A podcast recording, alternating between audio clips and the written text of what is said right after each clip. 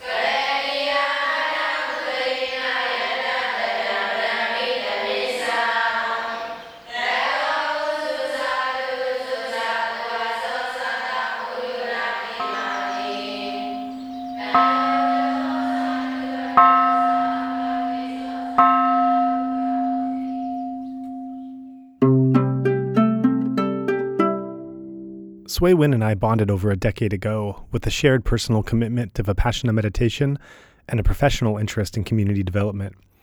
From the time I first met him and began to hear about his background, I felt privileged as an exclusive audience of one, but hoped that a wider audience would someday be able to hear his amazing story, which combines an inner journey towards liberation with an outer engagement in political and humanitarian affairs. Several times while in the company of fellow meditators, I would try to tell some of his story but my secondhand accounts could never do them justice.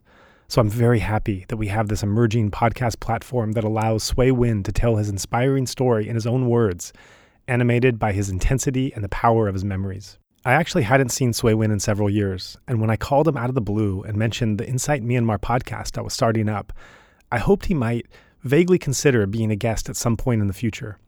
Instead, he surprised me by being willing to come in just two days' time, which was especially amazing to me considering how much else I knew he was currently balancing in his life. He arrived slightly earlier than expected and explained that as his daughter was asleep in the car on an unusually cool January evening, he had just 45 minutes to talk. I said that would be up to the length of his answers, and he laughed and promised to be succinct. But fortunately for listeners, he did not limit himself to short, perfunctory answers. In the end, he treated us all to a fuller accounting of his compelling story than I initially hoped for. There's certainly a lot of food for thought in this interview. A dedicated Vipassana meditator from the SN Goenka tradition, and not afraid to use his voice where he sees injustice. Swe Win's journey for inner peace has coincided with the outer turmoil he has lived through in this country's recent history. Intensive meditation retreats are no easy matter wherever in the world one may be, but to undertake that spiritual journey when stability and even basic freedoms are not ensured adds a lot of weight and immediacy to the contemplation of anicca and dukkha. Our interview was interrupted by his daughter, who had awoken and somehow found her way into the recording studio. So we wrapped up, and I wished them well, thanking them again for their generous time. But as we didn't reach the more recent events in Swe Win's life during our conversation, I'd like to take a moment to share that here. Swe Win is currently the editor in chief at Myanmar Now and the youngest recipient of the Ramon Magsaysay Award for Emergent Leadership. He has led investigative reporting into such issues as human rights abuses, corruption, including the family wealth of military generals, and more. His report into a child abuse scandal at a Yangon tailor shop resulted in the resignation of four members of the Myanmar National Human Rights Commission and disciplinary actions against police officers in Kyauktada Township. Swe Win has also been a fierce critic of the ultra nationalist monk, Ashin Wirathu, and felt that the monastic's fiery speeches went so far against the Buddha's teachings that it merited defrocking.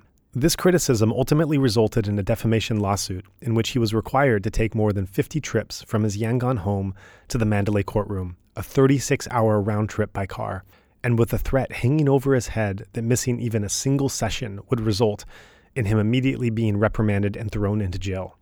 Swe Win later said that this experience, quote, has instilled a sense of fear in all newsrooms for covering the Buddhist monks and the nationalist movement, end quote, that this kind of harassment awaits any journalist who honestly covers these events. As you can now probably better imagine, there's quite a bit packed into this interview, and it's a privilege and an honor to be able to bring this story to you. Clear your schedule because this one requires your complete attention. So, Swe Win, it's really great to have you here. Thanks so much for joining us on short notice. I'm trying to remember the last time we saw each other. I think it was a few years ago. It's definitely been longer than, than I would have liked, but we, we've been busy. And of course, it's been a number of years since we knew each other um, back at the American Center, uh, where we used to spend some time. Mm-hmm. I remember the first time we met. I um, I think it was at a a party or a get together for something of your students that I was attending that from a colleague that was taking care of you.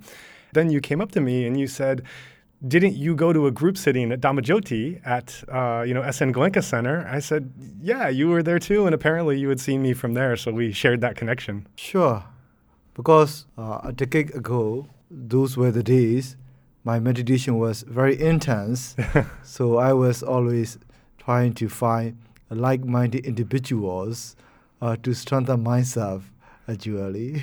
Yeah. so that's why when somebody said uh, the American teacher at the American Center uh, is also a meditator at the Goenka, Goenka, uh, uh, Goenka Center, I was intrigued. I wanted to say hello. Yes. but I wanted to make sure whether the information uh, I was given was accurate or not. it was accurate. Yeah, I, I remember I was so happy too because I was, um, I, I, at my time, my early time at the American Center, I uh, I hadn't met many people that were in both worlds, and so um, it, it, was really quite nice to to learn that we were sharing the same things at the American Center, but we were also doing the same practice, and that was that was really a different world back then. Yeah, I have two memorable uh, things uh, uh, with you. Hmm. Uh, you took me uh, to Seataji's village. That's right. in 2007. Hmm. I think in the immediate aftermath of 2007 saffron revolution. Uh, so the road was a me- still muddy road. Yeah, yeah. Muddy and bumpy road. Yeah. You know, uh, only the motorbikes uh, can access the uh, Seataji village. Yeah there there was no car at all actually. You know, it took like well, at least an hour or so actually. You have a good memory. and then you took me uh, to one of the houses in the village. You know, yeah, yeah, yeah. Who suppose the visitors, you know, exactly, uh, yeah. uh, uh, to the Seataji Center. So we had we had a light me actually, right, uh, at the house. So I I remember that uh, that was the first incident with you. And then another incident is we went together to uh, uh, to the uh, uh, Yahana Ordination Hall, uh, located uh, at the southern entrance of Shwedagon Pagoda. And then I remember you complained about the noises coming from the Happy.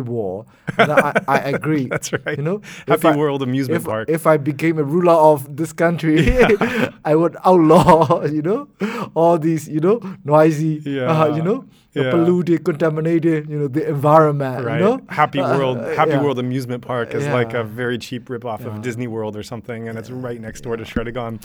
But that's so funny that you remember going to Seataji's because I'm just amazed that I mean Burmese people have done so much in taking me to these sites. So it's just hearing the story, I feel happy that that even though I was only in the country a short time, I actually knew about a Dhamma site. You didn't, and I got to take you there. So that's really cool. Yeah, because because of that, I managed to bring many others actually. Oh, you know, to Seataji's. Right. Uh, place. Yeah. Even some foreign yogis as well, actually. Oh, wow. Oh, that's so, great. Yeah. Yeah. Uh, the Dhamma surprise, you know, like, yeah. like like, like this actually. You, early. you know, it's funny because some of those sites, especially Pyawbwegyi, they have these guest books that foreigner, when foreign yogis go, they give for them to sign. Mm-hmm. And one time when I was at Pyawbwegyi, they showed me, you know, Seataji's meditation center, Tazaung, they showed me these guest book going back, I think like 35 years, just Mm-hmm. astounding. So you can see, you know, any Dhamma friend you've ever had who's been here, Mm-hmm. you can track their visit and there's, you know, business cards or words of, of gratitude or sometimes pictures. Even Goenkaji's name is in there, Mataji's name is in there, very big names of people who visited have signed it. So one time I went back and I said, you know, I really would like to see all these guest books. Just take pictures of every page. You know, have have preserve this this um, um, this uh, this list of everyone who's been, and they couldn't find them anywhere. So it took us about an hour to go through, you know, all the different places and shelves in the monastery, and they eventually pulled it out. They pulled out, you know, five books about Yehai and um, and went through and just looked at these last 35 years. So that's an interesting record. Yeah. So um, so that's great. Um, I have a lot to fit in in this time. So let's just start right at the beginning. You Mention something a little bit about your your your family, where you were brought up, your your early circumstances. Yeah, currently I'm a journalist, you know, uh, based here in Yangon. Uh, I, I was born and bred uh, here in the same town in Yangon, uh, uh, in a new neighborhood, you know, in one of the satellite towns of Yangon. So I was born in 1978. So, in, in just a poor normal family, normal family. Uh, but I think I came into contact with Dhamma actually uh, since very young age Mm. actually. Uh, if I have to, uh, if I have to cite uh, uh, Siaji Goenka's uh, theory actually about the Dhamma, I would say I brought a Dhamma plan with me Mm, from the last life. from the last life. of- Right. So I think I am that kind that, that kind of person Mm. but I only uh, knew about that after uh, having practiced, you know, Yeah. the vipassana meditation. We'll get to that. yeah. we'll get to that. So, what was your what attitude did your family have about religion or Dhamma practice as you were brought up? Yeah. Uh, to, to, to be fair, actually, my parents are good nature, honest, uh, etc., and a generous family. But their honesty, I would say, is just moderate, actually. Nothing strict, nothing serious, you know, actually. Sometimes they may break, you know, uh, this sila or that sila, the small, uh, small rules, actually, particularly regarding the rule governing just the oral communication that you had verbal communication that you were, you know, Right speech. lie- right speech. Actually, Yeah. I would say sorry. So that's the right vocabulary. Actually, you know, so not a very strict uh, sila family. I would say Mm. to be fair, Mm. to be fair, but to a greater extent, they are very generous, very simple-minded family. I think our family is the most generous family in the entire neighborhood. Mm. Whenever my father got something, he started thinking about sharing and giving a free party actually. Mm, mm. Free party. Party is not in the, in the sense of the Western party actually. You know, cooking something Like a and pui. opening yeah your doors to Oh, everyone actually. right. right. We don't even know invitation. Uh huh. We, we never have the idea of invitation. Uh, The idea of invitation is very, uh, very new thing. uh, it's a Western concept. Yeah, even the appointment or invitation. Just the doors are open, people Yeah. walk in. Yeah. You just invite the mams. Right. Nobody invite actually. It's Uh, invited. You just alert. Hey, we have, you know, we are we are hold this ceremony or that ceremony on this day actually. You just spread out the word actually Hmm. from one person to another. Everyone is invited. Hmm. First come, first serve. No special arrangement for any particular person actually. Yeah, you know, yeah. my father will grab anyone Uh. from the street. He doesn't care, you know, whether the food is left for any elderly person or honorary person coming late. Right. He did, he wouldn't care. He w- he never care. So that was the kind of an Yeah. environment you had En- growing en- up. Environment. Yeah. Sometimes the abort camp, but some abort, Buddhist abort, Right, They the did not bring themselves with the young, you know, novices were, Mm. My father would not tolerate that. You know, my father said, "You must bring everyone Ah. from the from the monastery. Everyone. Uh, so he Uh, really had quite a Yeah, bit of generosity. Yeah, Yeah. e- everyone. Yeah. So was that the this quality of generosity? Was that kind of the main feature that you saw of the Dhamma practice or the relig- the Buddhist religion coming out growing up? Exactly, exactly, Yeah. exactly. Yeah. Right.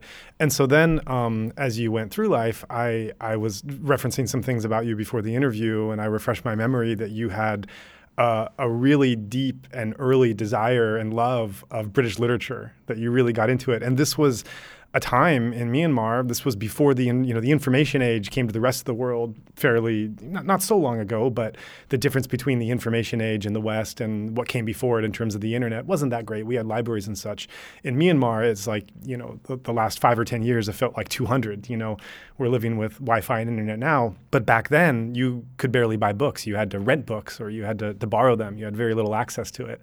Um, so how how did you get a hold of those books at an early age? I think uh, it very much it's very much concerned uh, with the conditions uh, we grew up in. Hmm. So this is an isolated society. Yeah. Uh, the level of the poverty, the level of the governance actually. So you have so many things in command. Hmm. You know, with the events which happened in the Western world, like 200 years ago, Mm. or 300 years ago. Right. So like 15 years ago felt like two or 300 Yeah. years ago here. Uh, so sometimes you cannot express, you know, what you've been going through. Hmm. But you find them, you know, you find these expressions in this old literature. Ah, Uh, interesting. so, for Hmm. example, I always feel, oh, we have so many uh, Dickensian families, you know, Right. in our neighborhood Right. uh, who are indebted, you know. We have uh, uh, some people, you know, who neg- negligently torturing their children actually. Mm. Uh, the children are not sent to school actually, you know. So there are, there are so many uh, cases, you know, uh, which I can resonate, you know, Mm. uh, you know, with with the characters Right. in the old British literature. So this is the main point. This is the major cause uh, behind my interest, you know, in the Mm. English literature actually. So 19th century British Yeah, literature 19 yeah. resembled Yeah. 21st century Yangon neighborhoods. Yeah, tw- 20th century, I say. 20th century, right. 20th century. It, it, yeah, it still remains yeah, very much uh, reflective of the 21st century uh, Burma as well, actually. Right. So that's how I came to love the British literature, actually. Right. And you also referenced that, and I'm wondering if this has changed now, you referenced really not caring for modernity and actually um, had uh, held in some kind of regard Ted Kaczynski, who was the Unabomber, who wrote some treatises against the, the advent of modernity, and that you. You, um, to say nothing of his terrorism, which I'm sure we both abhor, but in terms of his theory, that it, it, it- would it be fair to say that you shared a sense of his fear and disdain for what the modern world was bringing?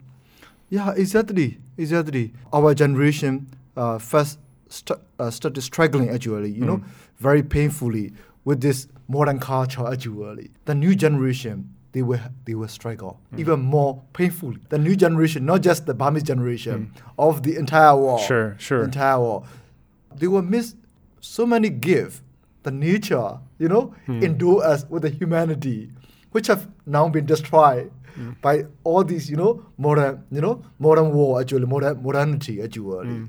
Uh, for example, if you if you want to live peacefully, then uh, we need a peaceful environment. And also, 100 years ago or 150 years ago, actually, people get so much from the nature very easily actually. Mm, right. you know? But now uh, we we become completely slaves actually Mm. you know? Uh, to to the work or you know to our survival methods actually. Uh, just for the sake of survival. Mm. and then we just die actually. Mm. you know? There is no space for the uh, greater suches you know uh, greater causes actually you know Mm, mm. Uh, uh, so that's how, how I'm wa- very very much worried about actually you know Right. So this is really interesting because then, as you were, I think you were starting to enroll in university in 1996, and so you're interested in you know the concepts of 19 uh, the concepts of 19th century British literature. You're you're concerned about um, the the role of nature being diminished by modernity. I, I- take it your Dhamma practice probably hadn't really gained form yet at, at this stage, but kind of set the scene for for who you were and what was happening right as you start to. And you know, when you're you're a young man at this time, you're um, you know what 21, 22 something years old. This is a time at any any country in the world where you're you're struggling with your identity. You know, who you're having new ideas take hold of you, and you're you're you know people of that age are, are kind of trying these ideas on for size and seeing who they are and how they fit and what they believe and this is all happening to you as you enter university, but your university experience was not a normal experience that you'd have in other countries. So maybe you can share a little bit about that time. Yeah, you, you were looking for a fun ground at ULE, mm-hmm. you know, uh, to, to stamp at ULE, uh, to stamp at ULE. Uh, so in those days, we were under the impression that we were just looking for uh, better political system. Mm-hmm.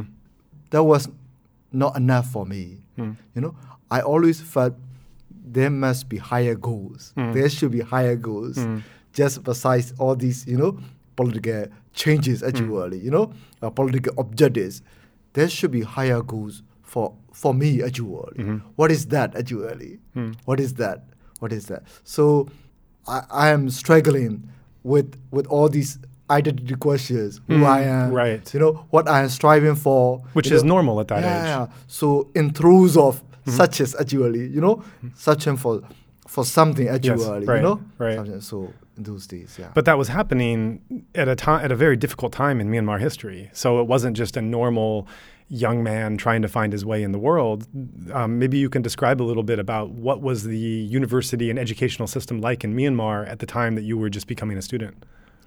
I went to the university actually, you know. Uh, I wanted to become a novelist actually. Uh, but that was not a very uh, intense goal actually. Uh, I wanted to find like-minded individuals. Mm. You know, you cannot find the like-minded imbi- individuals in a in a small neighborhood. Mm. You know, uh, the greater you know uh, the space. You mm. know, mm. the geographical area actually. Right, you know, right. Uh, a greater chance mm. of you finding similar uh, mm. li- like-minded individuals. Sure. So this is the this is the main purpose of me going to the university. Which is normal. That's why kids everywhere go to university. Yeah, not for education that you were. Okay, sure, sure. Yeah, not for education. And not even for the politics. Hmm. Political was but the secondary reason right, that you were, right. you know. I, I wanted to engage with the uh, people of my, my generation that right. you were. You and know? what, what happened when you got there? Is that, did, was, did you find what you're looking for? Uh, it was a complete disappointment. Mm disappointment. First, the system is so bad hmm. actually. Mm. The university was uh, no different than a concentration camp, or I would say a prison actually. Mm. How so?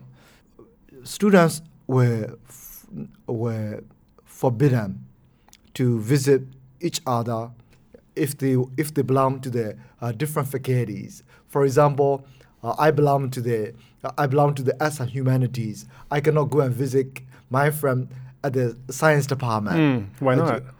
many lecturers, uh, university lecturer, so uh, d- during their spare time, they have to work as security guards oh. at their respective department actually uh-huh. to prevent the students uh-huh. of different uh, uh, uh, uh different faculties coming in actually. Hmm. Any sort of mobilization was suppress as you will. Mm, Any sort of mm, mobilization. Mm. Mobilization. Right. The, the the the university lessons were so awful actually. So awful. There was no library at all. No library at all. Just for the namesake actually, the universities were running actually. You know, they were uh they, they, they couldn't they can they cannot be even compared to a normal high school mm. to a hmm. good high school actually mm. they are way below the standard of you know even the high school level hmm. actually mm. it was first it was a huge dis- disappointment hmm. but i can tolerate easily because it is expected but my bigger disappointment is people of my generation are not disappointed as, as much as I was. Uh, so you're, you're disappointed that other people aren't as disappointed as you. Yeah. yeah. Other people find this is all normal actually. Uh, you know, uh, uh, they will undergo off these of these years, you know, at the university mm-hmm. and uh, finish the school with just a certificate or with just a signature from the university I mean, the department. it's all meaningless actually. In Mm. those days, people really crazy for this university certificate Mm. because you have no access to the outside world at Mm. all. Mm, No mm, other education opportunities, no Mm. private school. Very difficult to even to get a passport to travel. When everything is was so scarce and limited, this certificate So important. is, is so important. Right. Many people are chasing after, but I never care. Not because I'm genius. I never care actually Mm, mm. for the certificate or for finishing a class or school. I never care actually. If I find something interesting, I will study it without thinking about how it is will be useful Hmm. for the exam or that exam or this exam. I wouldn't care actually. yeah, you just had a love of learning. yeah, yeah, yeah. love of knowledge. So, So I what- find people, you know, my own generation, Hmm. very, very terrible actually. This is the biggest disappointment actually. But not everyone actually. Hmm. There is also always a very tiny minority of students uh, uh, who share uh, the same sentiment actually. Mm. Right. So what did you do when you found yourself in this kind of situation? Actually, I was always, I was always getting angry, and then I realized I should not spend time either at the campus or I should not spend time for all these university lessons actually. Mm. I should do something meaningful actually. Mm. So I will go to, uh, go to uh, downtown areas of Yangon, and go to the book street, Mm. and then get hold on the, you know, down. pencil, uh, uh, very old books, you know. Right. I bought a collection of Dickens actually, which were published in the like in 19th century. in our- Oh wow. 19th century in Bombay. Original Uh, book. Yeah, original Yeah, books with, the, wow. with all the leather Yeah, stuff, yeah. uh, etc. Oh. Uh, so uh, I I try uh, you know I collect uh, Maupassant's, Oh. Chekhov's, Oh. uh, Tolstoy's, Oh. etc. Because most of the books, most of the books those days, are either British or the Russian actually. In those days, we have a lot of Russian influence, ideologically actually, mhm. here in our country. Well, with some great literature. Yeah. So I spent time, you know, I spent time uh, going through all these books actually. Actually, I did not, I did not manage uh, to understand actually, but I never care. Mm. One thing flicker in my mind. Mm. Understanding is understanding the content is not my job. Reading is my job. And then the same concept nouns in the meditation. Mm. Meditating is my job. Whether there is progress or not, whether I got enlightenment or Mm. not. Mm. No. So it's just putting in the effort. Yeah. Yeah. Trying to observe the sila Right. as much as possible, Mm. trying to meditate, but correctly actually in a correct way. Right. Whether there is progress or not. Right. So the same concept I can Mm. apply, you know, Mm. with all these books, yeah, reading, trying to struggle with all these books, Mm. uh, reading through these hundreds of pages of books, you know, when I when And, what, and can I ask what language were these books? Were these in Burmese? English. In English. Okay. The Russian literature also in English. yeah, English. So, but I I started to understand, you know, all, all these things within a matter of two years actually. Mm. You know, you learn naturally actually. You know, the unconscious mind is absorbing actually. You're trying to you're trying to read carefully, even though you don't understand. You know, you're trying to you're trying to gauge actually. You know, Mm. the context actually. It was so difficult to read all these books. Mm. First, because of the language barrier. The second, you don't know the context at all. Sure. Context at all. Yeah. You don't know what's going on. Hmm. You don't know the history actually. Hmm. You never learn the history Yeah, and there's no way to find out. Uh, so it's so difficult. Right. So from that time of being a young student to disappointed in um, not just the university education, but also in your contemporaries, um, from that point, somehow you got yourself into very difficult circumstances of eventually finding your way into a prison cell. So I wonder if you wouldn't mind sharing a little bit about um, how that journey took place. So I was 19 and 20. It was in 2000. Uh, eh, sorry, it was in 1997, 1997, 1998. Uh, I went to university in 1996, but a few months after I, uh, you know, I, I was attending the university. The university were all shut down Hmm. because of the student protests, uh, in one of which I participated. And then two years later, Aung San Suu Kyi issued an ultimatum. Aung San Suu Kyi, Aung San Suu Kyi issued, her party, her party issued an ultimatum saying that the military must convene the parliament based on the results of the 1990 elections, in which her party won one election like victory. They must convene uh, at the parliament based on the results, Hmm. that particular elections actually, within a period of 45 days. And then she was holding solo hunger strikes on the outskirts of Yangon. So I wanted to support her, not because I'm a fan of hers or I'm a supporter of just just the different strands confronting each other. A woman confronting, you know, an army of uh, 300,000 or 400,000. So Mm. I just want to uh, support a weaker person. Mm. And then I found an opportunity to express my anger of everything, actually, you know, all the circumstances I grew up with, Mm. you know, etc. So I I was involved in a student protest, and then I was thrown into jail and sentenced to 21 years on three charges. The first charge is uh, breaking the National Security Act. Another is related with the printing and publishing, you know, law, etc., violating the printing and publishing act, etc. Mm. Because I was caught with some anti-government pamphlets at home actually, during a raid by the military intelligence Mm. in 1998 uh, September actually. So and then I was sent to I was sent to three different prisons. First in Insein Prison here in Yangon, and then later to Mandalay Prison, and then to Myingyan Prison. Mm. Right, all over the country. Yeah. Yeah. And what were those prison conditions like? Uh, the first two years were very, uh, very horrible, actually. Very horrible. Yeah. In Myingyan prison, where I was transferred in nine, 1999 April, I was beaten, actually. I was beaten by a group of criminals Mm. under the, under the direct supervision of the prison officers, actually. I was beaten like a dog. I was dragged to an open field, uh, beaten up, actually. Beaten up. Beaten up. So I, f- I came into contact with the first serious dukkha Mm. uh, Dukkha, Dukkha, Dukkha. And then, oh, I am just 20. I'm going to serve 21 years. Mm. How can I survive? Mm. So, suicidal thoughts came to me. It is not because I was fed up with everything.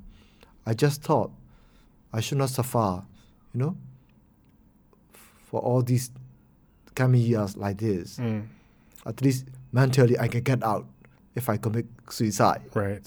So, but I was not that bold enough uh, to commit such an act. I never thought it, it is also a right decision actually. Mhm.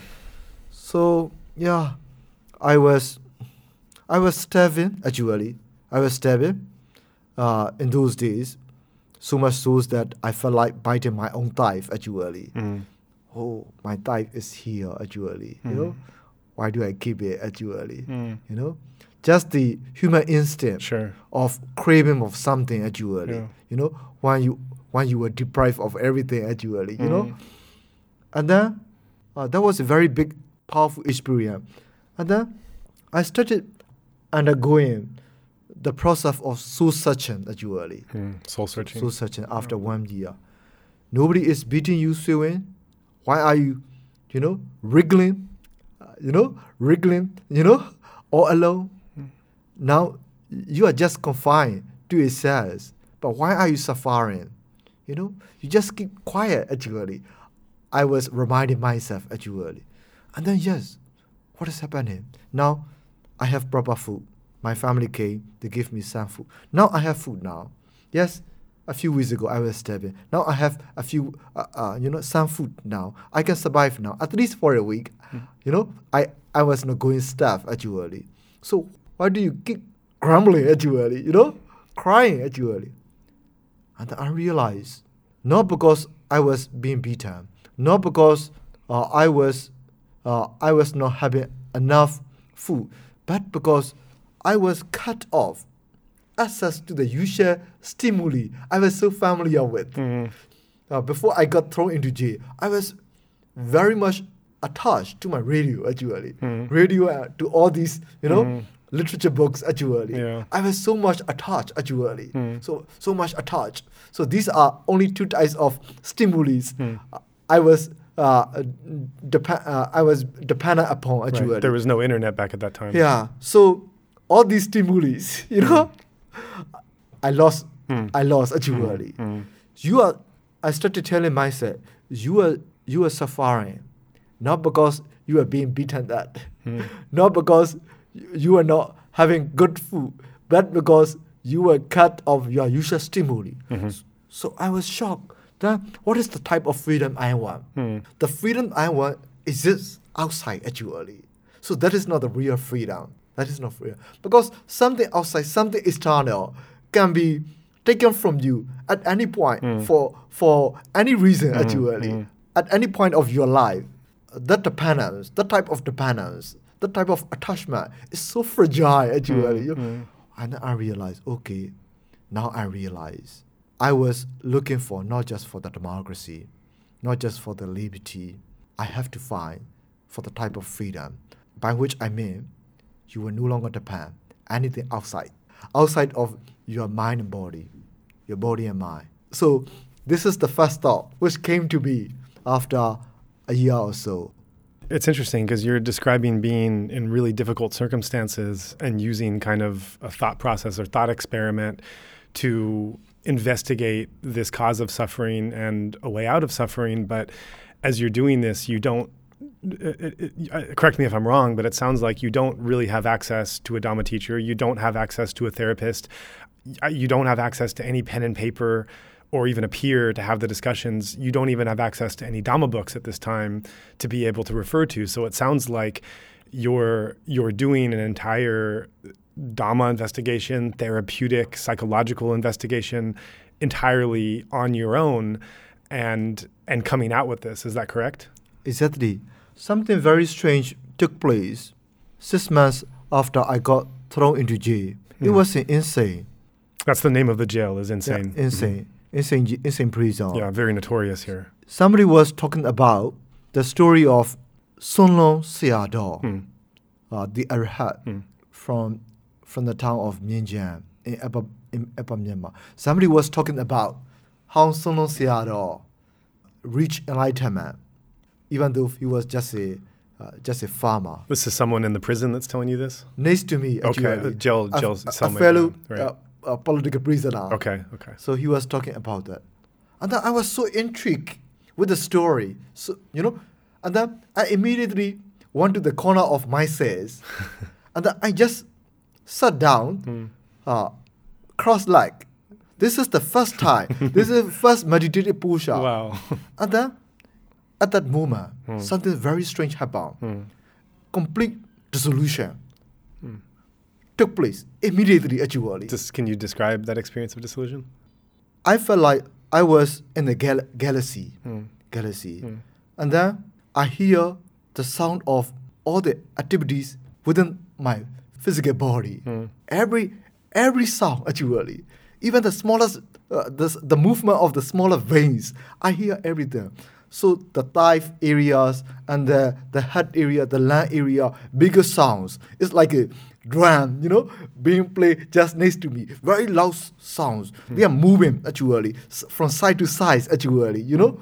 And then the, the the philosophy when we were, you know, uh, the but Buddhist philosophy we are familiar with uh, uh, since childhood was you know there is only one mind. When you are thinking about one thing actually, you cannot think about another thing. But at that moment, my mind has like millions of minds actually. You know, they are embedded. They are embedded with all these physical experiences. The actually. awareness is moving very fast, it sounds like. Yeah. Yeah. So millions of minds are taking place, are set in motion actually. Hmm. So I am aware of, and also there is no something like uh, something firm. It's all broken actually. You know, you are like in the galaxy actually. Galaxy. It's very, uh, you know, just one or two moments actually. Hmm. What happened? So that was the moment you sat down? yeah, you sat down. happened? I, I just closed my eyes, Mm. and then this took place. Mm. And then I op- I closed, my, I, I opened my eye very clo- very quickly, and then I I question what happened. And how long had you been in prison at this point? just six months. Okay. No meditation Right. before, ever before. Ever in your life. Yeah. ever before. N- Not even anapana. Yeah. I did. I never knew about even anapana. Mm. That was a few moments actually, mm, mm. a few moments, and then I realized, ah, there are many things in the insides. You know, I was always looking for something, something strange actually in the outside world. Mm, mm. I was always angry with the military regime because you know I was cut off communication to the outside world, so Mm. I don't know much about the outside world. You know, uh, so my my access to information has been denied. So I was so angry. now I realize there are so many things inside. What's going on? Mm. And then I asked uh, some elderly persons in the prison, political prisoners in their 60s and 70s. Something happened to me. Do you know what happened? You know, I have this experience. And that they said they don't know actually. Mm. So that's it. But I, I, I, you know, I, I did not practice anything. Actually, only a year and a half later, actually, I got a very heated argument with a fellow political prisoner just for the meaning of communism and argue, argue uh, uh, uh, democracy, etc. You know, Right, So I, I, got, I got a got an argument. I got a heated argument with him. I first I was bullied. You know, just verbally bullied by this person actually. You know, who he's a three times political prisoner.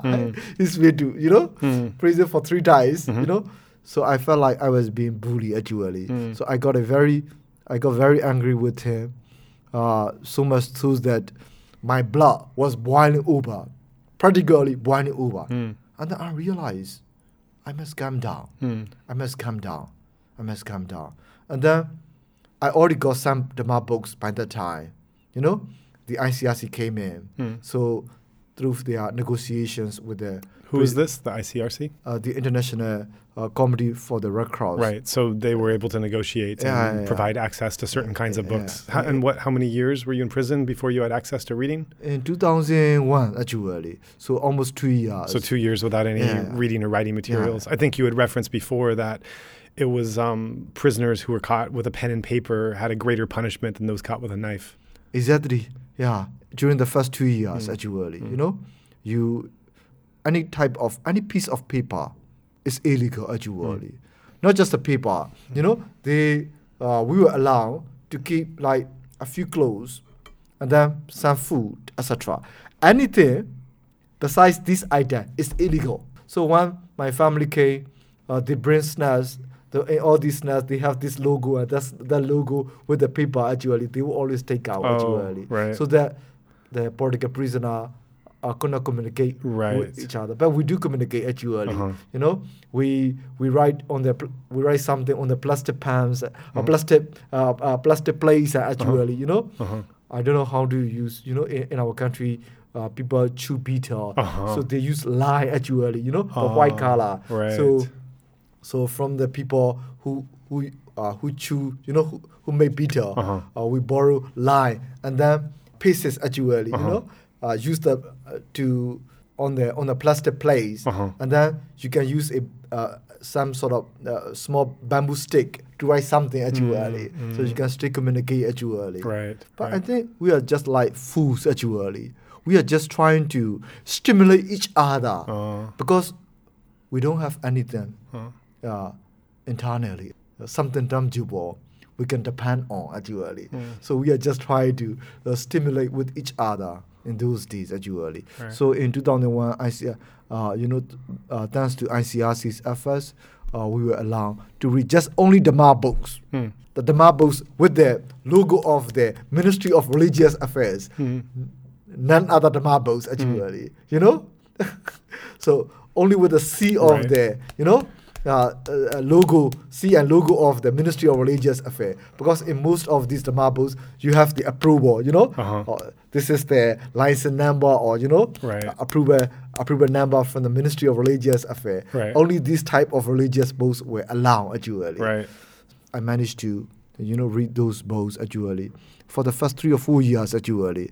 So that was good actually. Mm. I could not read any any other book actually. mm. So I spent time I was forced actually to read these Dhamma books, uh, Abhidhamma, and Mm. sometimes even Vinaya, Mm. etc. Sometimes it was so boring, all these books, you know, without Yeah. real meditative experience. Right. It was so boring. You cannot understand. Right. Did you Yeah. begin to practice based on these books, or based on your first experience uh, that was that was so powerful?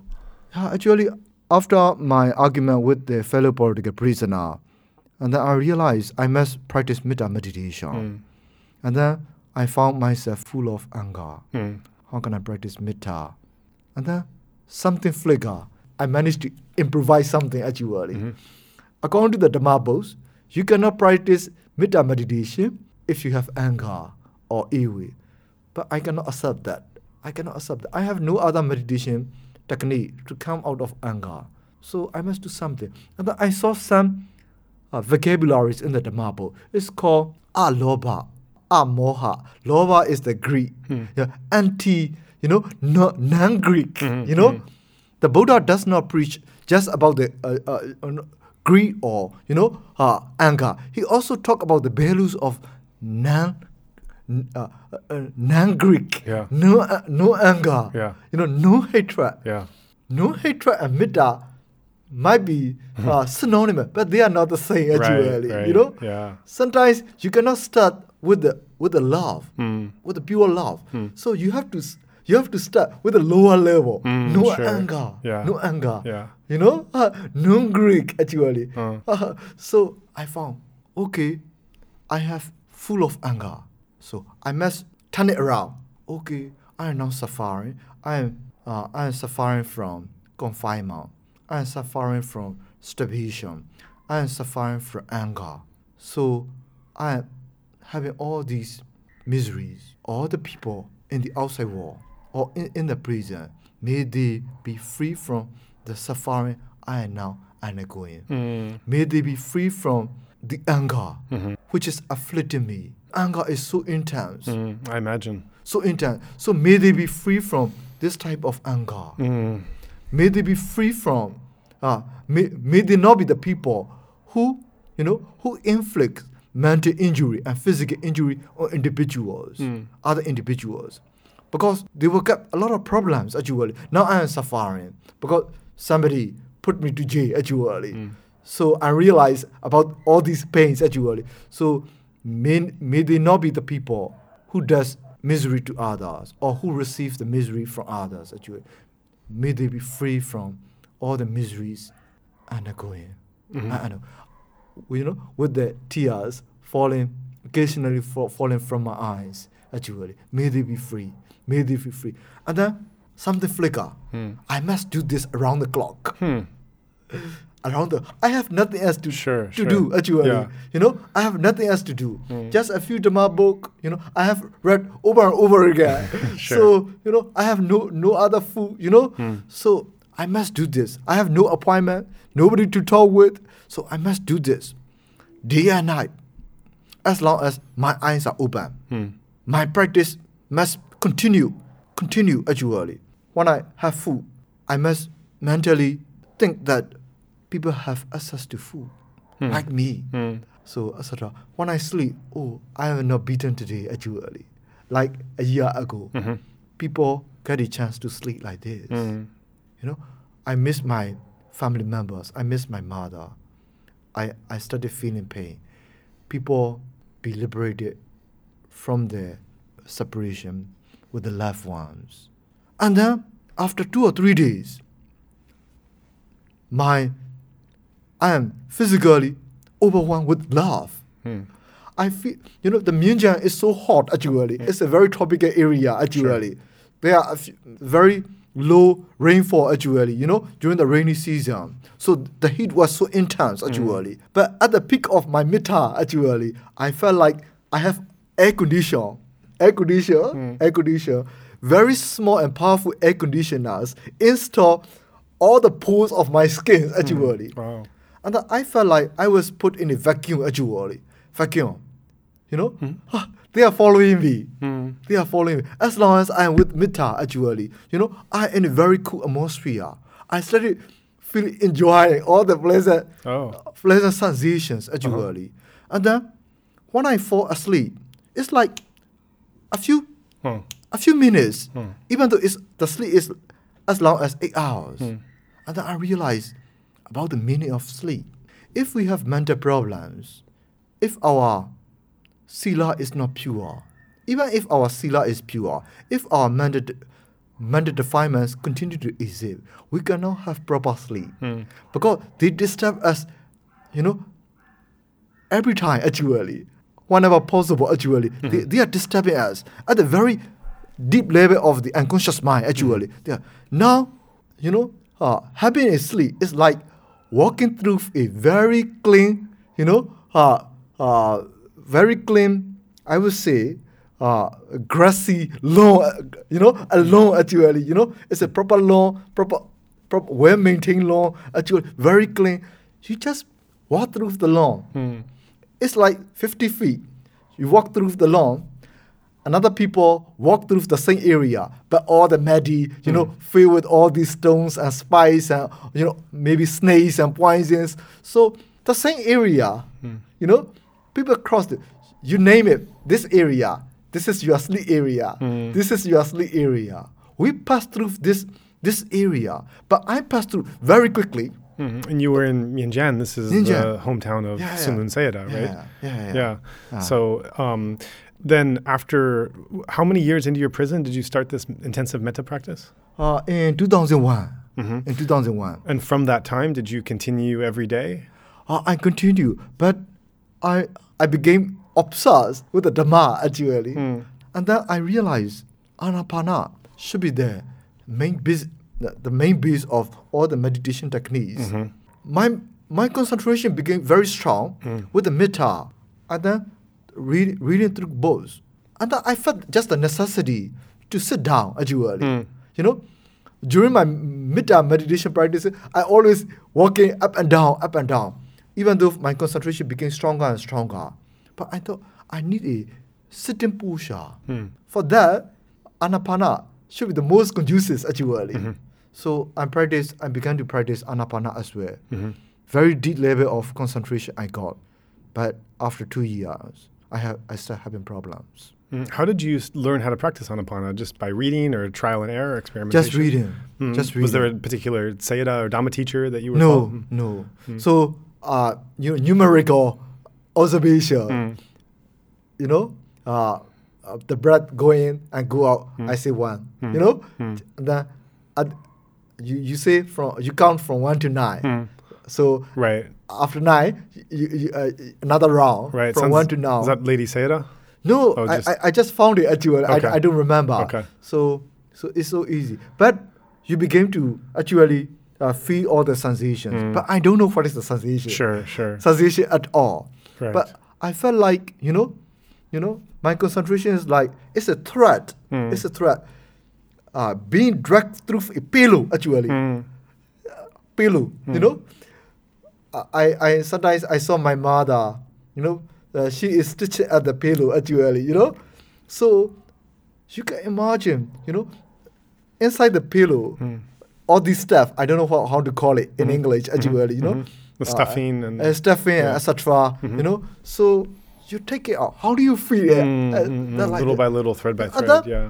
I felt like my heart is bloating Mhm. and going into different direction, Mm. and then my chin is going down into you know uh, going down, and then I have to control you know, uh, so that my meditation does not get damaged by all these very intense meditation actually, Mm. uh, no intense sensation Sure, actually, you know yeah.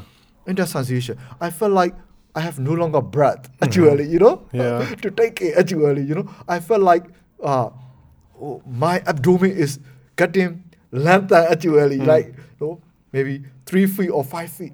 Oh, maybe etc. Mm. So it sounds. I mean, it's incredible. It sounds like for for years, day after day, you're Yeah. doing this intensive meditation practice without any teacher, without any other fellow meditator, without anyone to report, without even really knowing what your methodology is. You're you're just reading this. Um, um, you know, you're reading the Dhamma books you have that aren't necessarily meditation guides. They're Exactly. they're they're more these very technical, you know, um, kinds of literature about Vinaya and, and other things, and you're just trying to piece together by yourself in your jail cell how to form a practice out of it. And then when the results come and you're having these experiences you don't understand, you're having to be your own island and, and finding a way to continue.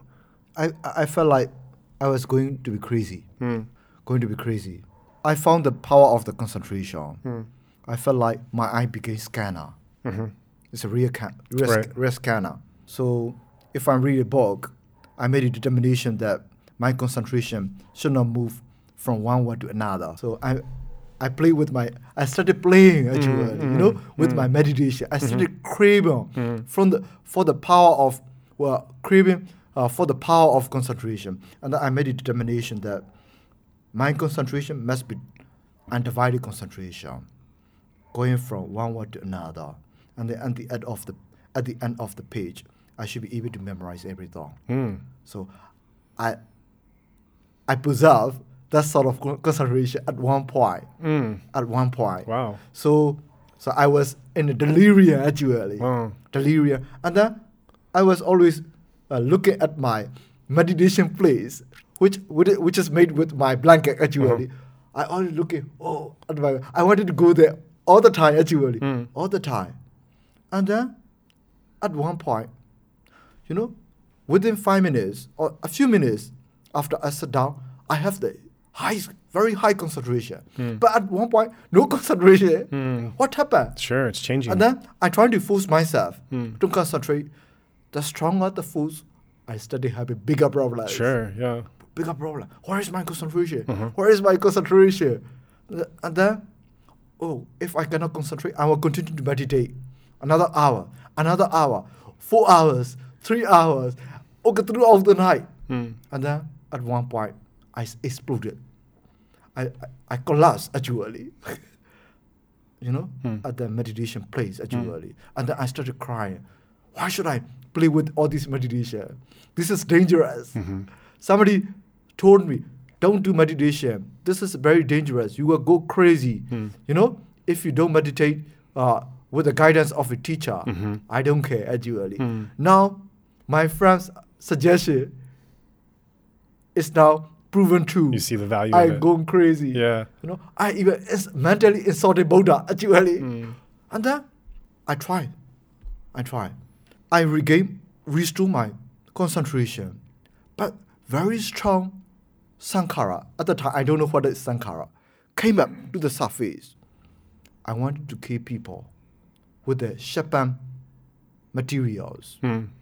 Somebody walked in front of my cell with a spade. And then I just imagine I ran to the person and then killed him with a spade. Hmm. Somebody walked just empty handed in front of myself. That person and myself is separated by a buff wire. Then the imagination came out that I took out the buff wire and I killed him actually. And then I walked up and down in my cell. I cannot walk because I felt like I was walking on the husk of Buddha. Hmm. Buddha. Whenever, you know, I'm, uh, I pace. Actually, I made it pace actually. Oh, I cannot walk. Hmm. I cannot. What happened? What happened? Oh, my Metta meditation is gone. My Anapana meditation is gone. I started pouring through my Dhamma books. Hmm. What are the consequences for these Hmm. bad thoughts actually? Hmm.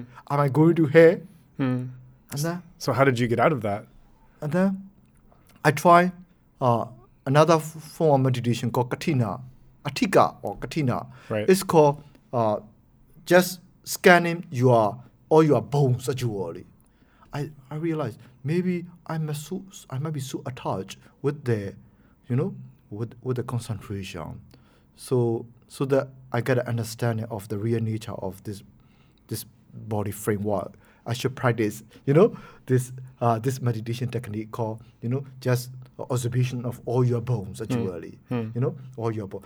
So this is the first exper- th- This is the uh, this this may be the first entry into vipassana because you first start, start scanning just your bones actually. Right. You know, I, I, I scan all these bones and Uh-huh. etc. And then stay all these, you know, Sankaras came. And then I try to force out all these things. And then at one point, uh, I found in, the, in the Dhamma book that you know, just this word neglect. Don't give importance. Mm, neglect. Yeah, neglect. yeah. Don't give importance. Uh huh. If you give importance, they will get strengthened. Mm, Do your work mm, because they are they are also they, they also have the nature of impermanence. Mm. I found that, and then I realized, okay, I would no longer care about about all these thoughts, you know, Mm. whether this is insulting Buddha or any other person. or- Right. so and then Arising, passing. This is not I. So How many hours a day are you meditating at this point?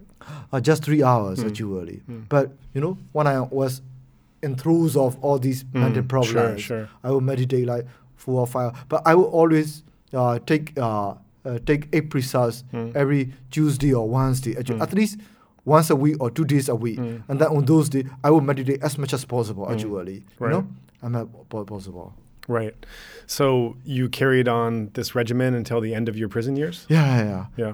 So from 2001 up until 2005, when I got released in a general amnesty. So in 2003 and 2004, I knew that I was going to, I'm, I was going to be released, even though I was serving a 21 year G Mhm. sentence, because some of my friends were already released in a in an amnesty at UL in a previous amnesty. So I might be released in an amnesty, but I felt like I don't want to go out. Oh. I don't want to go out. Now I'm having all these, you know, very interesting experiences. Actually, I'm in two minds. Actually, I want to, I want to get liberated, Mhm. uh, you know, from the prison. But at the same time, all these experiences were got quickly, you know, you know, uh, undermined in the in the you know in the digital war. Actually, you know, Mhm. in the digital.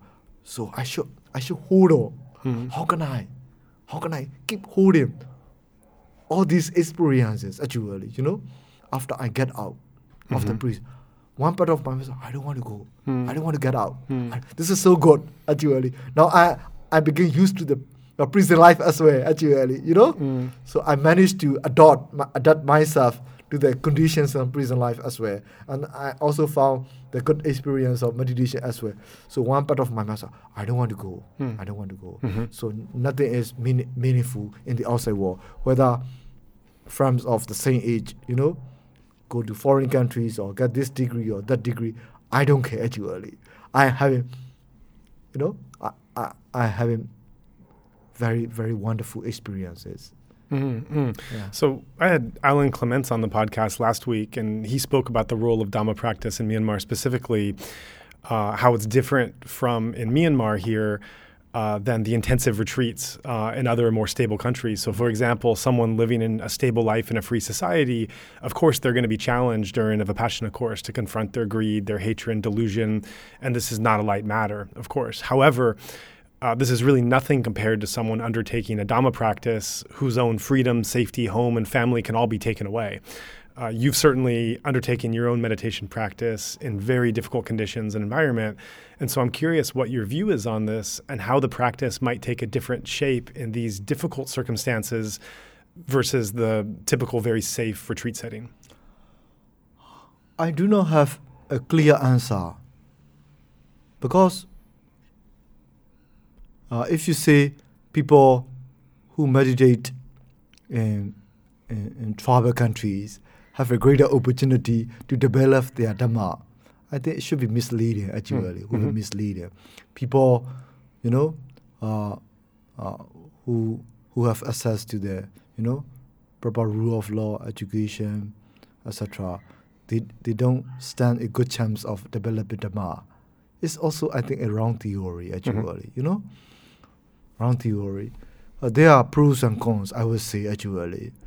Uh, for me, uh, growing up here in this country, uh, I maybe I can fully appreciate, uh, strongly appreciate the aspects of dukkha. Dukkha. Because this is the first level. Without the full, without the understanding, proper understanding or greater understanding of, without full understanding of the dukkha, we cannot get, we cannot reach the liberation, the Mhm. liberation point at all. Actually, Mm.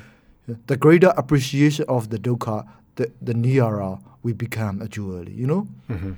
uh, to the final goal actually. You know, Mhm. if we combine that Right. with the with the with the practice Mhm. actually. So here we are in a greater position, definitely actually. You know, for example, just f- a few months ago, I was struggling with the hair problems that actually. I, I felt like I was on the verge of death actually. You know, I, I felt like I was go- I, I was about to die actually. About, about to die. I, I didn't have uh, proper access to uh, health care here Mhm. in this country. Mhm. So, and then just three weeks ago, somebody trying to kill me actually during one of my family trips in Rakhine State actually. I was shot uh, in my luck actually. Oh goodness. In my luck, just just three weeks ago Oh. actually. I survived Uh-huh. actually. You know, somebody k- trying to kill me actually. Oh. So life is seems to be so fragile Yes. or precarious in this country. So you can appreciate the dukkha, and also you can appreciate, you know, uh, the nature of karma. Actually, you know, karma, or, you know, for anything to happen, there must be some cause. Actually, you know, so that the understanding, you know. So it's deeply uh, can be deeply entrenched, you know, for for for us actually in this kind of country. I've been uh, to developed countries like Germany, Sweden, United States, uh, other countries actually. I think uh, my imagination is if I get an opportunity to live and spend the rest of my life there, I will have a better opportunity, I think so, to meditate because you don't get disturbed Mm. by you know by all the troubles of your life actually you know you have the dilemma Hmm. the greatest dilemma facing many people here in this country is i mean meditator is sometimes you want to devote yourself to the meditation Mhm. But you cannot keep silent once something bad is going on at actually Mhm. if your practice is very strong, if your meditation level, if your practice is very mature, you can go with actually, you early. Mm. know, in a quiet way, in a meaningful way. But before we gain the level of maturity, you know, Mm. we are at a junction, very painful junction actually, you early. You know. Mm. I don't want to have that dilemma actually. I want to be fully with Dhamma actually Mm. you know. Let the Dhamma take its course. But I cannot, you know, let the Dhamma take its course sometimes. Not because I, I, I lack confidence in Dhamma, but because, you know, I haven't reached the maturity in the Dhamma actually, you know. Mm. So this is the problem. When there is a political turbulence, I cannot keep quiet. I want to do something actually, you know. Uh, I, I felt like that my metta is not, you know, not enough. Right. Yeah, because your metta is not strong, Mhm. you are definitely feel it is not enough. Mm. When your metta is really strong, you feel it is enough. Mm. You know? So then, after your prison, you came out, and I understand that eventually you took up practice at Vipassana centers in the tradition of SN Goenka. Um, where did you hear about these centers, and how did you find your initial experience? Yeah, my my brother is also a old student of Goenka. Mm-hmm.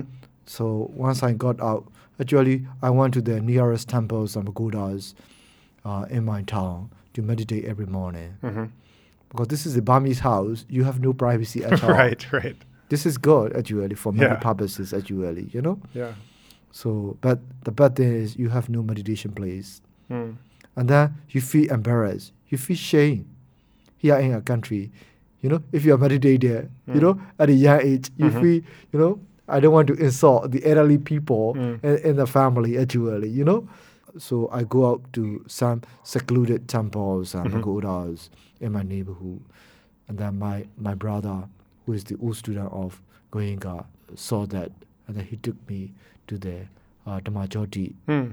Goenka Center, and then once I read about the course, I said, "This is what I've been looking for. Mm. Yeah. This is this is exactly what I've been looking for. Mm. I will be completely fine actually. Mm. You know, How soon after being released did you take your course? I took the course in September actually. I Oh. was released in July. Oh, five.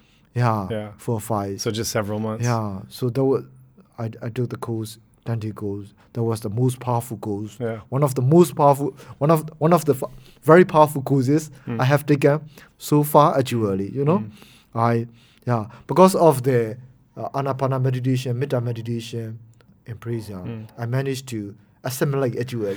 It's interesting because it sounds like you were doing a lot of the components of the Yeah. Goenkaji technique, Yeah. but you didn't really know the order. You couldn't really make sense of your experience. You didn't really know how to interpret what was happening to you, but you had all the pieces just organically. So it sounds like when you went into a, a, a Vipassana course in the tradition of SN Goenka and you were learning that systematically, I imagine it must have not seemed so unfamiliar. Yeah, it's like a you know a fit, a healthy young man Mm. uh, uh, joining an army. Actually, Mm. you're ready. Mhm. You know, to Yeah. accept the courses. Yeah. You know, you don't have to. You, you, you don't have to prepare yourself. You don't have to spend time preparing yourself. Actually, you're ready to accept all the all these intense exercises. You're ready. Actually, Mm. I instantly appreciate the intensity. That's what I need. The complete silence. That's what I need. The intensity. That's what I need. Actually. Yeah. Yeah. Yeah, so that set you on the path, path Yeah, of continuing yeah. to practice Yeah, Vipassana and So- Goenkaji's tradition. Yeah, and then I found this is the technique Mm. which I will practice for the rest of my life. Mm. I will not change. Mm. Even metta Mhm. should be the secondary actually, Mhm, you know. mhm, Right. So this is because I never reached the area of wisdom, Mm. you know, inside. Sure. Inside, I was playing with sila Mm. and samadhi, Uh huh. but never reach the the proper of wisdom actually, you know. Mm, And it was those Uh, Vipassana yeah, courses that uh, brought you to that yeah, stage. Yeah. Yeah. Then you realize how the purifications, you know, process Mm. takes place actually. Mm. You never realize. But in the prison, when I when my concentration is very strong, and then I started playing with the mindfulness actually. Okay, you know, if I touch something, I try to. I don't. I don't. I didn't understand about the about the sensation. I just trying to understand about the nature of the activities actually. Mm. Okay, I touch it. Now I let it go. Mhm. So this is impermanent. Mm. And then at one moment, some explosion took place. Trash. Mm. It's like something being banned actually outside, physically outside actually. Mm. Something banned actually Mm. inside, Mm. inside. Mhm. Something banned. So I began to understand how the banning of the old stuff, Mhm. you know, The burning of the old stock of old Sankhara. stuff, Sankhara yeah. takes Mhm. place Right. actually, and then how the new Sankhara are also formed. This was during the Yeah, Vipassana yeah, course. during the Vipassana. right. Oh, I, I realized. Oh, Right. I have so many, so Mm, many, so many. And then I realized I will be stay in a position to create so many sankharas, Mm. so many new sankharas. Mm. So the same sankhara, which has the same characteristic, they will resonate. The old and new, uh, Mm. they will re- resonate with each other, and they will develop. They Mm. will form you know, into another level. So I realized, I, uh, you know, I understood all these things actually. Mm. Yeah. Mm. That's wonderful. So, of course, living as a Burmese person in the Golden Land, you're growing up in the birthplace of this tradition and where the lineage has been maintained. So, I'm curious, being someone like yourself who is so detail oriented, you know, reading British literature, being a journalist now, and very intellectually curious as well. Uh, what did after you started practicing this vipassana and the tradition of SN Goenka? What did you then learn about these figures in the lineage, about the tradition, about the meditation that was all taking place in your homeland? I, I felt very I feel very fortunate, Mm, even though I stay Burmese, mm, because I've been to so many monasteries actually.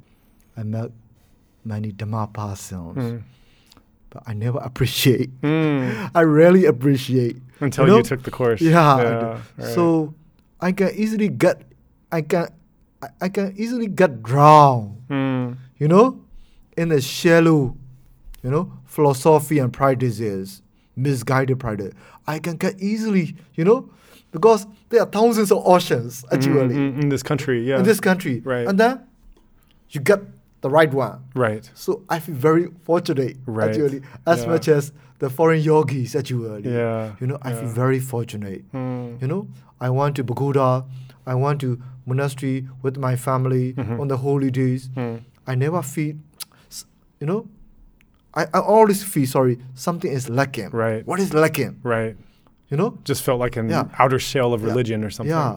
There is always a feeling of uh, dissatisfaction. Mm, mm, Something is going wrong. mm, You know? Something is misplaced actually. mm. And those Vipassana Yeah. courses gave you Yeah. that substance you were looking yeah. for. Yeah. So just in the name of Dhamma, so many bad things, you know, Mm, can take place. right. Can take place. right. Sometimes people have a right confidence, right understanding, but they are just playing actually, you know, with all all these things at the shallow level actually. Mhm. So, what the most important thing is the practice actually, hmm the practice. Sometimes he, here in your country you see, oh, th- this person has been a monk or this person has been a meditator for 30 years, Hmm. for 40 years, Hmm. and then you feel obliged to pay respect to him, to Hmm. listen to his whole lecture, you know.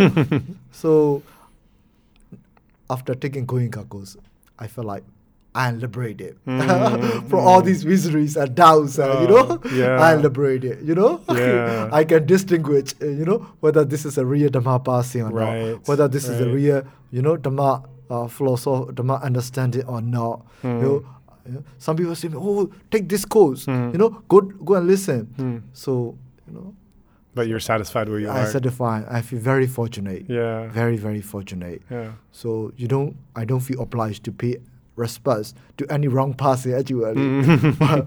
no matter what sort of, you know, honorary titles they Mm. have, Mm. no matter how many years they've been Mm. in this tradition or in this association. Right.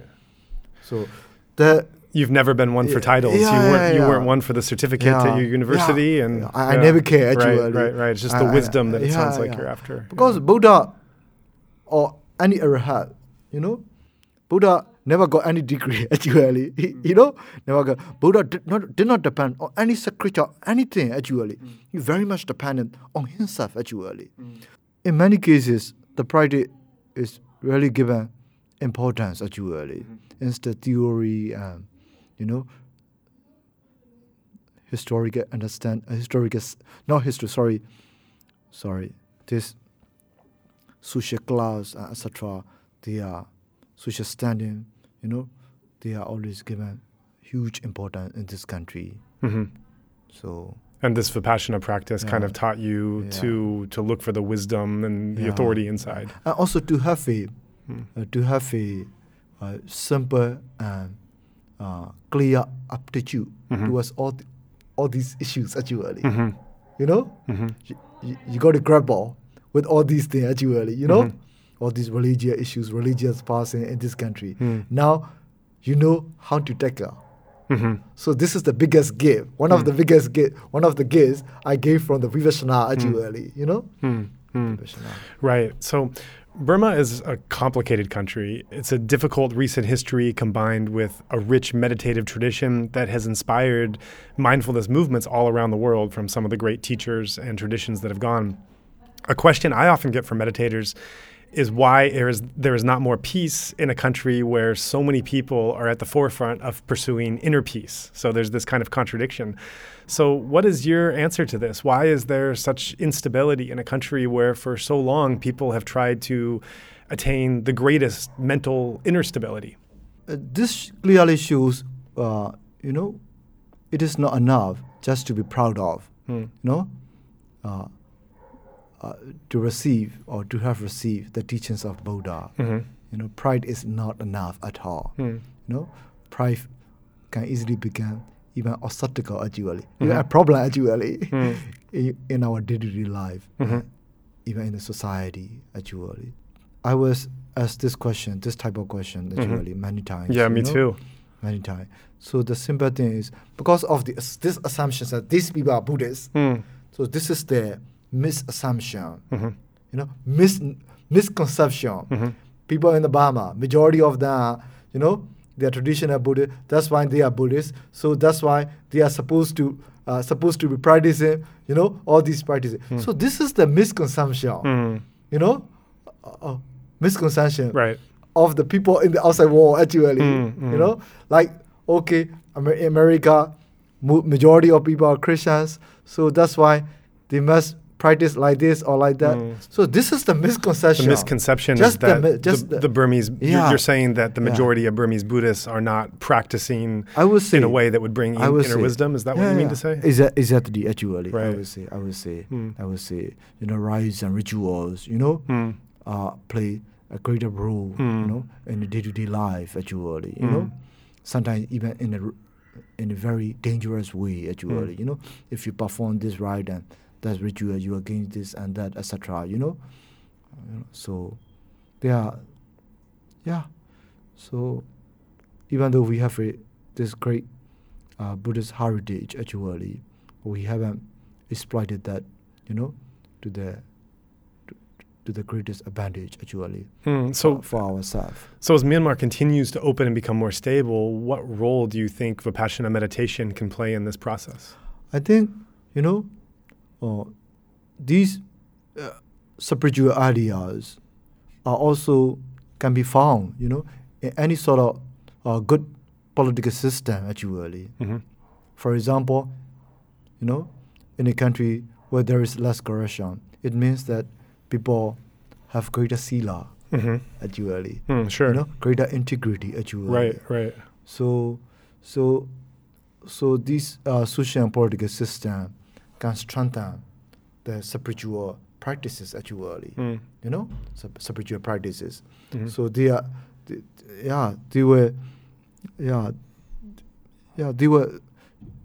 So if we have a better political system, so people will be in a greater position, you know, to immerse themselves Mhm. uh, in the practices in a proper way. So when you have great level of poverty, Mm.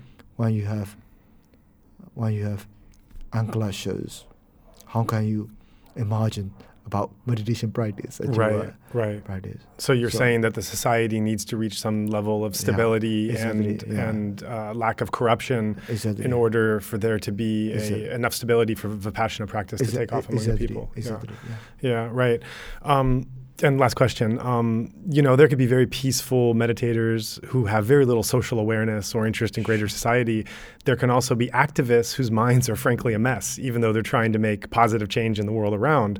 So you've been in both these worlds. You've been in the world of uh, inner peace and practicing, gaining wisdom yourself in, in um, meditation, and you've also been looking at the bigger picture of political systems and what's needed to make a stable society. And I'm struck by one phrase I, I read that you had made before. You this you said, quote, I started soul searching. I shouldn't have been angry that much. Freedom of expression became less important to me than freedom from anger, freedom from destruction, freedom from repentance, freedom from dilemmas. I wanted a peaceful and strong state of mind. As long as my mind is weak, I cannot do anything. I found more va- I found values more important than any p- political ideology. So I'm wondering, how does one combine mental stability with also pursuing an outer stability of the country? Political prisoners, former political prisoners like me, and also the current activists, we have the desire, you know, to strive for a better society. Mm. But if we forgot about the importance of uh, purifying ourselves, you know, it will be like like a crazy man Mm. uh, with a dirty coat, hmm with a very dirty coat, Mm. and then the person wandering in a very crowded area and say, "Oh, I want to hear, I want to hear," but everybody gets frightened because he have dirty coat actually. Mm. You know, you pollute the entire area, Mm. and then you say, "I want to hear, I want to." hear." Mm, right, right, Yeah. right. I get it. You know, we we cannot we don't need to be wait until we have we begin our heart Mm. to hear the society Mm. but we need a certain level of purity Mm. and maturity to hear others without that baseline we are just we are just trouble actually the people. If we cannot have ourselves how can we help others Mhm. so uh, the biggest problem will be your sila if you don't have proper sila how can you help others Mm. For example, if you do an NGO, then Hmm. you are start stealing. Or if you don't steal, you are start misusing, Mm. misappropriating Mhm. for uh, for less concrete, you know, reasons actually. Mhm. So, so, so you are not happy in the society actually. All right. Sayagyi U Ba Khin is a great example Yeah. of someone who is the master of both worlds, who is Yeah. also heading Yeah. four departments simultaneously in the government while running a meditation center as Exactly, well. So that is possible. So you know, I I read the biographies of revolutionaries actually. You know, uh, who fought against the British colonialism or who fought against the you know Dutch colonialism, etc. Most of these revolutionaries have begun us actually. Have, have what? Us, you know, after the independence, Uh-huh. actually, after the Second World War, you know, all the colonized countries Uh-huh. gained independence. The, the individuals who took part in the revolutionary wars Mm-hmm. against the, you know, uh, colonizers, they begin to teach us. They become dictators, yes. to teach us, right, actually. Right, They right. begin to, most of them begin to teach us, Yeah, actually. that's very right. Even the worst teachers than the, the former colonizers, as actually. Mhm, So this is the biggest lesson, as actually Mm, you know mm, so we want we want to fight the monster you know in our in the village Mhm. or in our town mhm, just because we hate him actually. Mm, but not because uh, we uh, not because we want to build the society or the community with the greater values. Mm, you can you cannot just tolerate mm. you know the abuses you know uh, against you actually you know carry out against you by the monster actually. You cannot just to- tolerate. You feel so much anger actually with the monster. That's why you, you are reacting. Not because you you want to you want to uh, you want to build the society with a with a different you know proper goals actually Right. so you fight a monster you will definitely become a monster Become the monster, right. So you- so that's not my philosophy Mm. maybe it's the philosophy of Nietzsche or etc. Mm. You know, so I like that philosophy. Mm. You know, everybody has the potential to become a monster.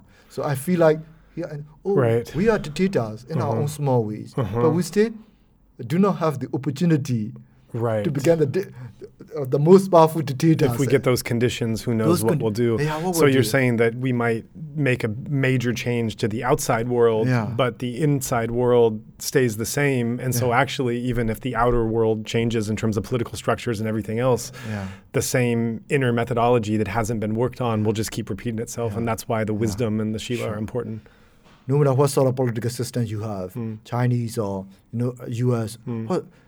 The sila Mm. is indispensable, Mhm. completely out of question actually. Right. and the integrity the integrity non-greek actually you Mm. cannot be greedy too much actually you know Mm. if you're a government or if you're a government leader actually Mhm. so these and compassion actually Mhm. you know compassion karuna and also sila morality Mm.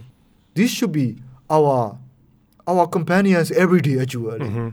you know No matter what our position. but uh, mandate or Yeah. you know supermandate actually Right. without this value how can you help the society Mhm. how can you help uh, yourself if you're just alone it's all right Mm. actually Mm. but the more power you have you know you are in a you are in a in a position actually you know Mhm. greater position to harm without these ba- the society without these values Mhm. actually And in a country like Myanmar, where these these meditative traditions and knowledge, as you just said, knowledge of Shila, which doesn't exist in a lot of other countries, knowledge of of of wisdom and the correct way to act.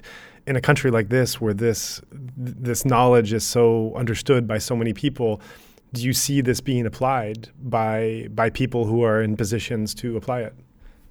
yeah I, I think so you know but not at the society level Mm.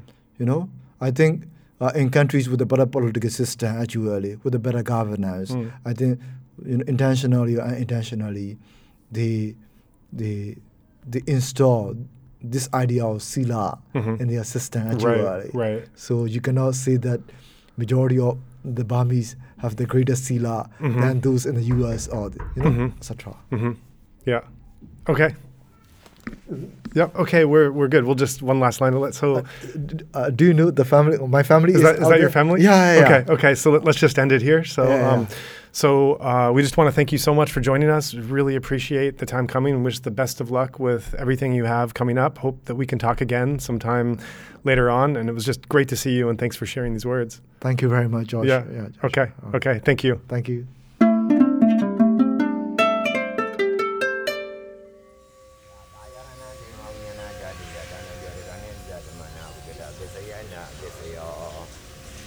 Whatever, don't? We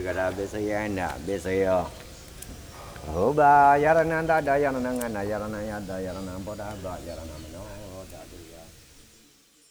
We want to present a special opportunity for donors who are committed to the life of our show.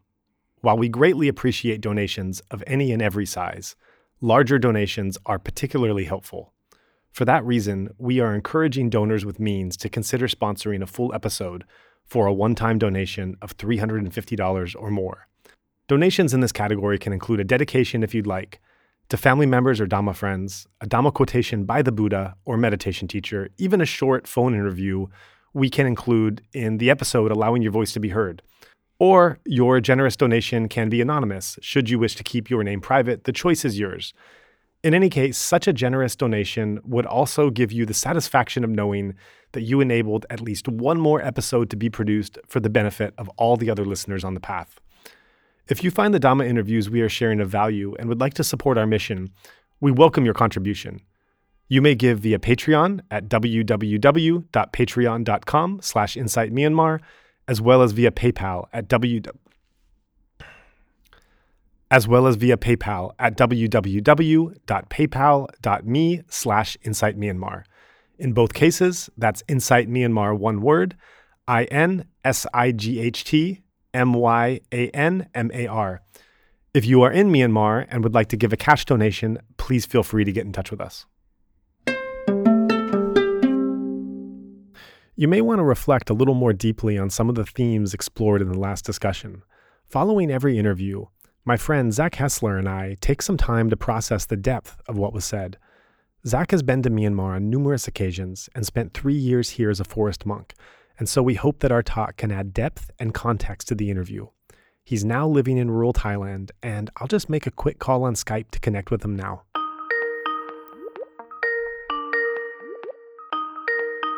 Great again to catch up with you, Zach, and have a really enthralling and unusual one here with a lot to parse through. Yeah, it was a really interesting story.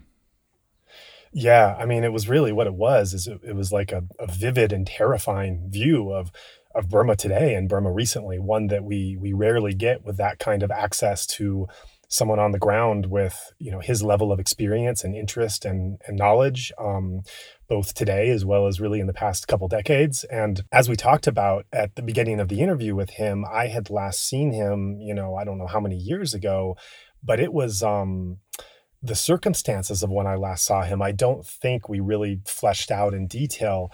There had been a article about uh, about Burma at the time by George Packer, who's quite a uh, a famous reporter and nonfiction writer. Um, he had used uh, Swe, Swe Win as a kind of a profile piece of someone who was studying and had a history in activism. And he had basically hid his details, both in terms of where he was living and studying and what he was doing and what he physically looked like and even like his name. I think they changed one letter on his name.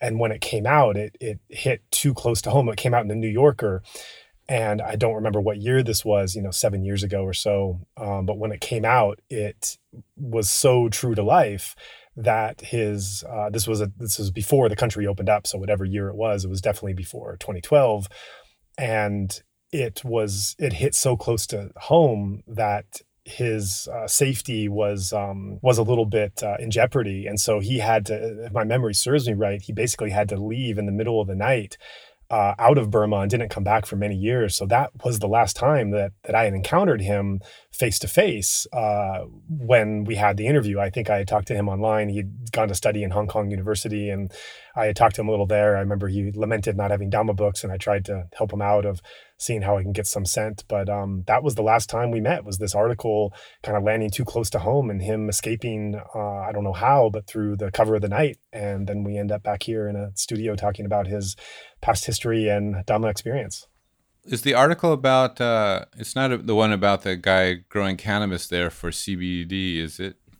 No, that's a different one. That's a that's a Colorado uh, Asian American guy in Colorado who uh, who ends up going to Myanmar with his family. I think around Lin, and uh, yeah, develops a CBD farm. That was that was an article covering the last few years of that experience. This was this was much earlier than that, and it Right. was a um, it wasn't a profile of Swe Win exactly, but it was a um, uh, it, it was kind of a study of Burma today and where it was going, and he was one of the lead protagonists in it, kind of seeing, understanding what was going on in the country through his prism. But it just, you know, very very little was done to disguise who it was, and that uh, put him um, put his life at risk, and he had to escape. Right. I did. I, the, so the CBD one's even more more recent. I did kind of because that guy that that writer did flush out sort of what it's like in in in prisons in Myanmar. I did kind of bring some of that imagery into uh, into the story with uh, with Swe Win here. you know, and rightly so, because in that article he was in the same prison. The the uh, American CBD grower um, that was profiled in that magazine was sent to Myingyan prison, and the description of his prison life was very similar to Swe Win, even though it was you know ten or twenty years apart, and it was exactly the same prison. Yeah, and so the very first thing he says, it's a vivid and terrifying view of Burma today, and this is and recently, and this is even more recent, and even with a democratically elected government, there's aspects to to life in Myanmar that are really almost identical to how it how it was before. Yeah, and I think this is why it's such an interesting interview for us to get into because, in some ways, the way the conversation flowed is not dissimilar to the hero's journey of other uh, Dhamma practitioners, meditators, monastics that we hear from in terms of uh, who they were in early life, how they found the Dhamma, how it transformed their life, who they were today. This follows kind of a similar track, but nowhere has this track coincided with Burma's difficult political and recent history as much as his does. We really get both views there the view of activism and pushing for positive change, um, coinciding with uh, someone who is sitting on the cushion and following a meditation practice to look inside and purify their own mind. Alan talked about that a little bit, didn't he? Yeah, absolutely. Alan absolutely did in his interview talk about that quite a bit. Uh, his life definitely coincided with, um, you know, how his Dhamma practice was also related to his activism. And it's interesting you mentioned that interview because one of the things that really impressed me in Alan's talk, I actually can't remember. We did two interviews with Alan. Only one of them has been released so far. A second one is uh, is is going to be coming out soon, and it might have been in the second talk. Uh, so listeners might not have heard this yet, but one of the things that Alan said was about the Dhamma practice in Myanmar as opposed to in other places was just a reminder to the audience that these people are practicing in conditions that we can't begin to understand and that understanding the practice that they do, the way that they teach, the way they incorporate the Dhamma into their life, we also have to understand the oppressive regime in which they're living and that when these Dhamma teachings are coming to us, those teachings are coming without that background context in which they're being formed. And he just really encouraged us as practitioners to have a deeper appreciation for that wider context in which the teachings are being followed and propagated. Um, and I found this talk with Swe Win so interesting. I might have even mentioned it. I think I did mention during the interview with Swe Win, referencing that talk with Alan, because I found, well, here's a guy that's fitting exactly into the mold of how Alan Clements was, was speaking about a um, a Burmese practitioner who is trying to incorporate his Dhamma practice into a very difficult, very difficult situation where his freedom is not assured and um, his basic uh, human rights and dignity are things that um, cannot be taken for granted.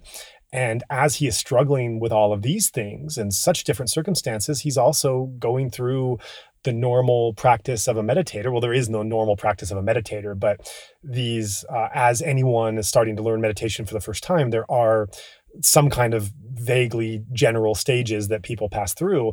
And in his description of his meditative experience, there, there are some things we can grab onto that might be similar to what we hear stories from other people. But this is happening in the context of being in and out of jail and and um, not living in a free society. And so he really is that protagonist that Alan Clements is talking about in incorporating this Dhamma practice into a very difficult, very different and difficult environment. Well, on top of that, like it would be one thing to be in all these in in all those conditions having had some kind of formal training in in meditation but he didn't he he was attracted to it, but he just had a few books and a few people to talk to, and kind of in all those difficult conditions was kind of fashioning you know his own practice which uh, i mean he he realized he he he struggled a bit on uh, with some of that along the way but he actually he did a pretty good job of, of fashioning together uh, a good dharma practice. And i mean i was just surprised at how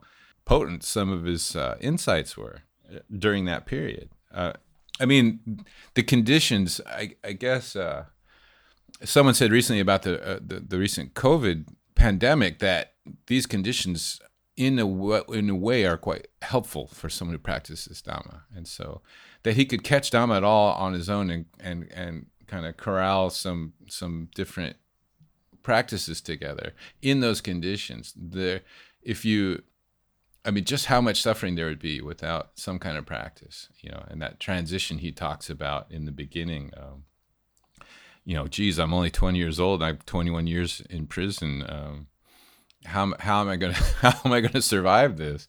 And then he has insights, you know, that are very you know very very dhammic, you know, like well, I'm not suffering because of what the mind keeps wanting to blame it on, but I'm actually suffering because of my attachments to what's he called it to stimulus. He uses the word you know I, I didn't I don't have the stimulus I have outside anymore, mm. um, and that insight that. Uh, you know that what's freedom you know freedom is like is like having something you can rely on that's that can't be taken away from you it's some, like an internal state you know mm-hmm. no matter where you are and man like if that's not liberating in normal life how much more so uh, would it be um, in prison you know so under those conditions so yeah. yeah. right, right. And formulating that practice pretty much on his own from the start. You know, he did have access later to some books and maybe some people to talk to, but mainly it was just him sitting inside a cell with an awareness of how much misery and suffering he had inside and not wanting to feel that way and knowing that he had to find a way out, which is really the, if you boil down the core of what it was the Buddha taught with the Four Noble Truths and with, with suffering and the way out of suffering and accepting these truths and and working towards a, uh, a release of them this is what it all boils down to but not really knowing how it is that you formulate that. And actually you know the the the, the very minimal contact he had with other prisoners that he described was them telling him that he's going to go crazy if he practices that no you can't practice meditation it'll make you worse off. But still he he proceeds ahead and trying and then later you know years down the line the red cross is the international uh, committee of the red cross the icrc is able to allow Dhamma books, very technical, as he said, very boring um, books in there that at least give him something to to hold on to.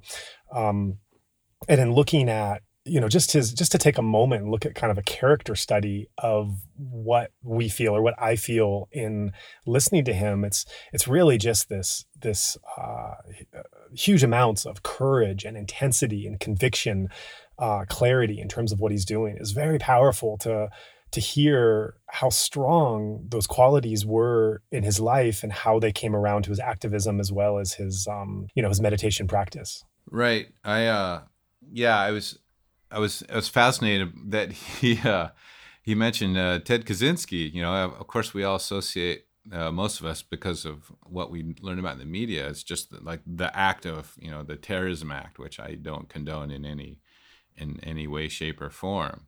Yet the um, the philosophical underpinnings of his overall worldview are are actually quite fascinating. You know, and it's and I think the more the more we go forward uh, in this accelerating world of technology, I, I, think we start to see more and more like the effects of technology on us and how that um, we kind of lose touch with the gifts of nature, which is something that that uh, that's something that stood out for me. It's like, wow, you know, he's really a unique person. You just, I mean, perhaps it's some naivete and uh, stereotyping on my part. But when I come to Myanmar, I wouldn't I wouldn't expect to run across someone who had that kind of influence, and it's it's quite a profound. He just has a. I mean, I guess anywhere. I mean, a lot of people are just you know the mainstream, just kind of go with the flow, kind of you know. I think in any society he he would have been Mhm. like this because there's certain quality. I mean, there are some. I, what I mean is, I think there's some strong internal conditions Mm. he has. Now he he he paints it as like, well, I just I think I've been in the Dhamma before, something like that, right? He had he thinks he's carrying some of that from a from past life, which may be true, but there is certainly this proclivity towards um, interesting ideas in the world. Um, looking into things, being investigative. He just has this ability to learn on his own. Um, like the way, for example, he he he read about metta or heard about it. I can't remember how that played out, but it came in his mind like practicing metta, and he's like, I have I just have too much anger to do Mhm. that. I can't. I don't feel metta, so I can't radiate metta. And so, you know, for some people that would be a dead end, or they would need someone to tell them, okay, if you can't do that, do this. But he had the type of mind that could say, well, what can I do? Oh, over here he does talk about adosa. Uh, uh, there's lobha, dosa, moha, and there's also alobha, adosa, amoha. And adosa is so dosa is uh, aversion or hatred, and adosa is the opposite of that. So can I at least start with non-hatred? I can I can get there. I can get like back to neutral where the mind is feeling hatred, then I can I can find that place of non-hatred. And wow, that's already a sense of relief in me. I don't feel metta yet, but I feel adosa. And I can share that because now I'm feeling that and I can feel the benefit. And to, to get there on his own, you know, I talked be- before about having, you know, kind of being a dominant child or a dominant teenager and then sort of learning how to be a dominant adult. He seems to naturally have a dominant adolescent teenage mind where he's very investigative and willing to experiment and and uh, fashion things on his uh, on his own and learn from them. Yeah, certainly, and something of a of a rebel as well, perhaps. You know, even though he's he's certainly rebelling against the uh, educational and political system of his time, and even as he's doing, he seems to not exactly line up and align himself with the the leaders of the democracy movement to to to be a little bit um uh you know have his own unique perspective on um that doesn't quite fit into a box with that. And when you talk about his influences you know he also mentioned charles dickens was a huge influence. And you know who um some if uh, someone just came to you and said hey there's this this guy who you know ted kaczynski and the the unabomber and charles dickens are this guy's greatest influences you know guess uh, describe what this kind of person is and and and what he's like in the world. You know you wouldn't come up with this.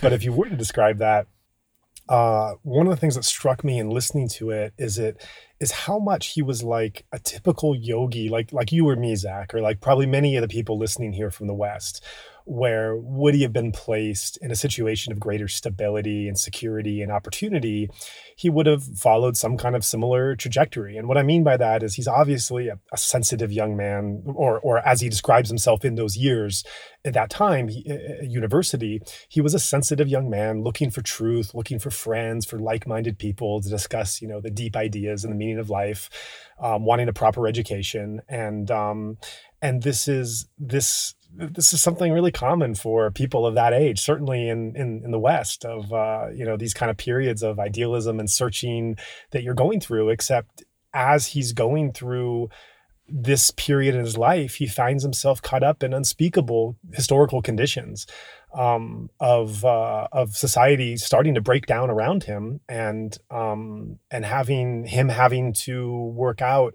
uh, who he is and how he responds in that moment based on his ideals, based on safety, based on his goals, and uh, and then facing really really difficult conditions in prison, starvation and beatings and isolation. Um, and so it i think it i think for many meditators listening to this who went through a similar trajectory that you or isaac went through of um, of, of learning about ourselves and coming of age and maturing and having some kind of spiritual maturation as well. Obviously, we're still going through that, but at, at least we can point to a before or after of when we first started practice. It does bring about a sort of natural reflection of oneself caught up in those circumstances if i was that sensitive young man looking for you know looking for meaning in my place in the world and my friends and and for sense and then i was caught up in these times what choices would i made and and if those choices led to these kind of difficult conditions how would i have found my way out and i i certainly don't think i could have um, uh, persevered as uh, Win describes himself doing. Yeah, I was thinking about that too. Like I I mean, I talk a lot about this Dharma child, Dharma adolescent thing, and and really, I have needed uh, encouragement in my life uh, to be the Dharma adolescent. You know, um, and it's helpful to have the right kind of uh, parental role model there. Um, and I've had I've had some good teachers in my life that really uh, nudge me towards like experiment. My yoga teachers, you know, like hey, like look in your own body and see for yourself. You know, um, U Tejaniya right now is that you know, that kind of teacher as well. Is it like you know, experiment, play around, you know, and but I'm not like that by design, so to speak, you know, and so if I was left to my own accord, I I don't know. I mean, maybe under more intense conditions, maybe something would shift. I'm not sure, but yeah, I'm not sure. I'm not sure what I would have done. But I I I, I can clearly see that that that part of him was there before prison as well, and then in prison and how it served him. I'm not sure I would have the same outcome. I might have, I might have really, I mean, I might have not, not uh, like coalesced the same uh, powers and, and influences and, and and brought them into the practice like he did. I think uh, I would have struggled much more. It's hard to say, you know, how things would turn out, but yeah, yeah, that's just kind of what what comes up now. Yeah, yeah, and you know, considering that conversation on, I mentioned how he found himself this sensitive young man looking for this sense of truth and and betterment at a time when society was really breaking down. And that and fast forward to um where we are now or or um what the state of Myanmar is in the way that Swe Win describes. And there really is a kind of operating in a broken system. So many parts of the way a normal society functions are things you don't find in, in Myanmar. In many developing countries, that's true, but certainly in Myanmar. And I found that topic very interesting when it came up of asking Swe Win about, uh, you know, the the quintessential question that um, so many meditators have of Myanmar. You know, the, the question of if um, if this is such a, a, Buddhist country, so many people are practicing vipassana meditation, there's so many wise monks, et cetera, et cetera. Why is there this level of violence? And Swe Win had a number of directions he went with that, but one was Shila, one was the five precepts, the ethical practice that he sees in the country, and he didn't say that it was, you know. Um, unequivocally low or bad in Myanmar, but he said it was lower than most people, most meditators might think. They might give a little more credit for how he feels it really is, and he thinks that there there is in some of the ways that that society is broken down in some ways, and some of the things that don't work.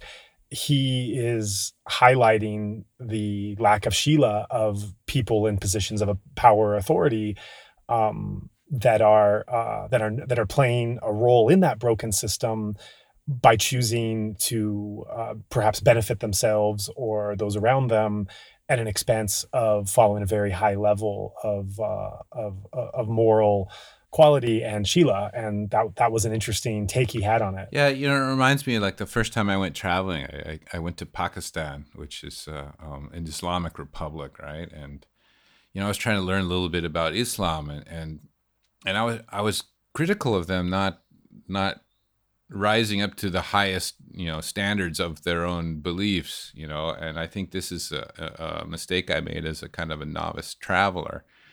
Uh, i mean if we call america a christian country we and we we hold up the highest christian ideals we also don't rise to that occasion often you know, both as a government or even as people often. And so uh, this certainly happens in myanmar um, except perhaps like